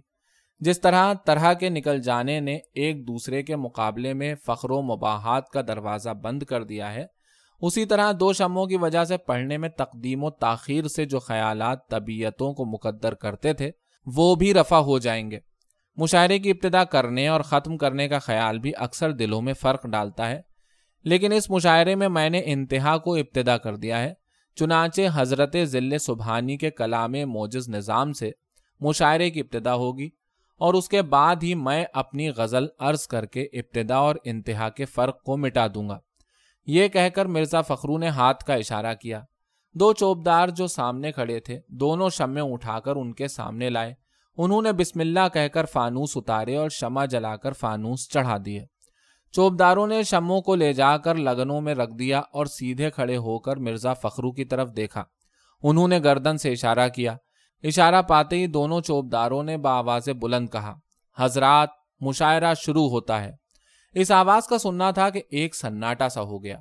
قلعے والوں نے بٹیریں تھیلیوں میں بند کر تکیوں کے پیچھے رکھ دیں۔ نوکروں نے جھٹ پٹ حقے سامنے سے ہٹا دیے اور ان کی جگہ سب کے سامنے اگالدان خاصدان اور بن دھنیے کی تشتریاں رکھ اپنی اپنی جگہ جا کھڑے ہوئے۔ اتنے میں بارگاہیں جہاں پناہی کا خواسی بادشاہ سلامت کی غزل لیے ہوئے قلعے سے آیا۔ اس کے ساتھ کئی نقیب تھے۔ وہ خود شمع کے قریب آ کر تسلیمات بجا لایا اور غزل پڑھنے کی اجازت چاہی۔ مرزا فخرو نے گردن کے اشارے سے اجازت دی۔ وہ وہیں بیٹھ گیا۔ نقیبوں نے آواز لگائی۔ حاضرین، حضرت ضلع سبحانی صاحب قران ثانی۔ خلد اللہ ملکہ و سلطنتہ کا کلام موجز نظام پڑھا جاتا ہے۔ نہایت ادب کے ساتھ گوشے دل سے سماعت فرمائیے۔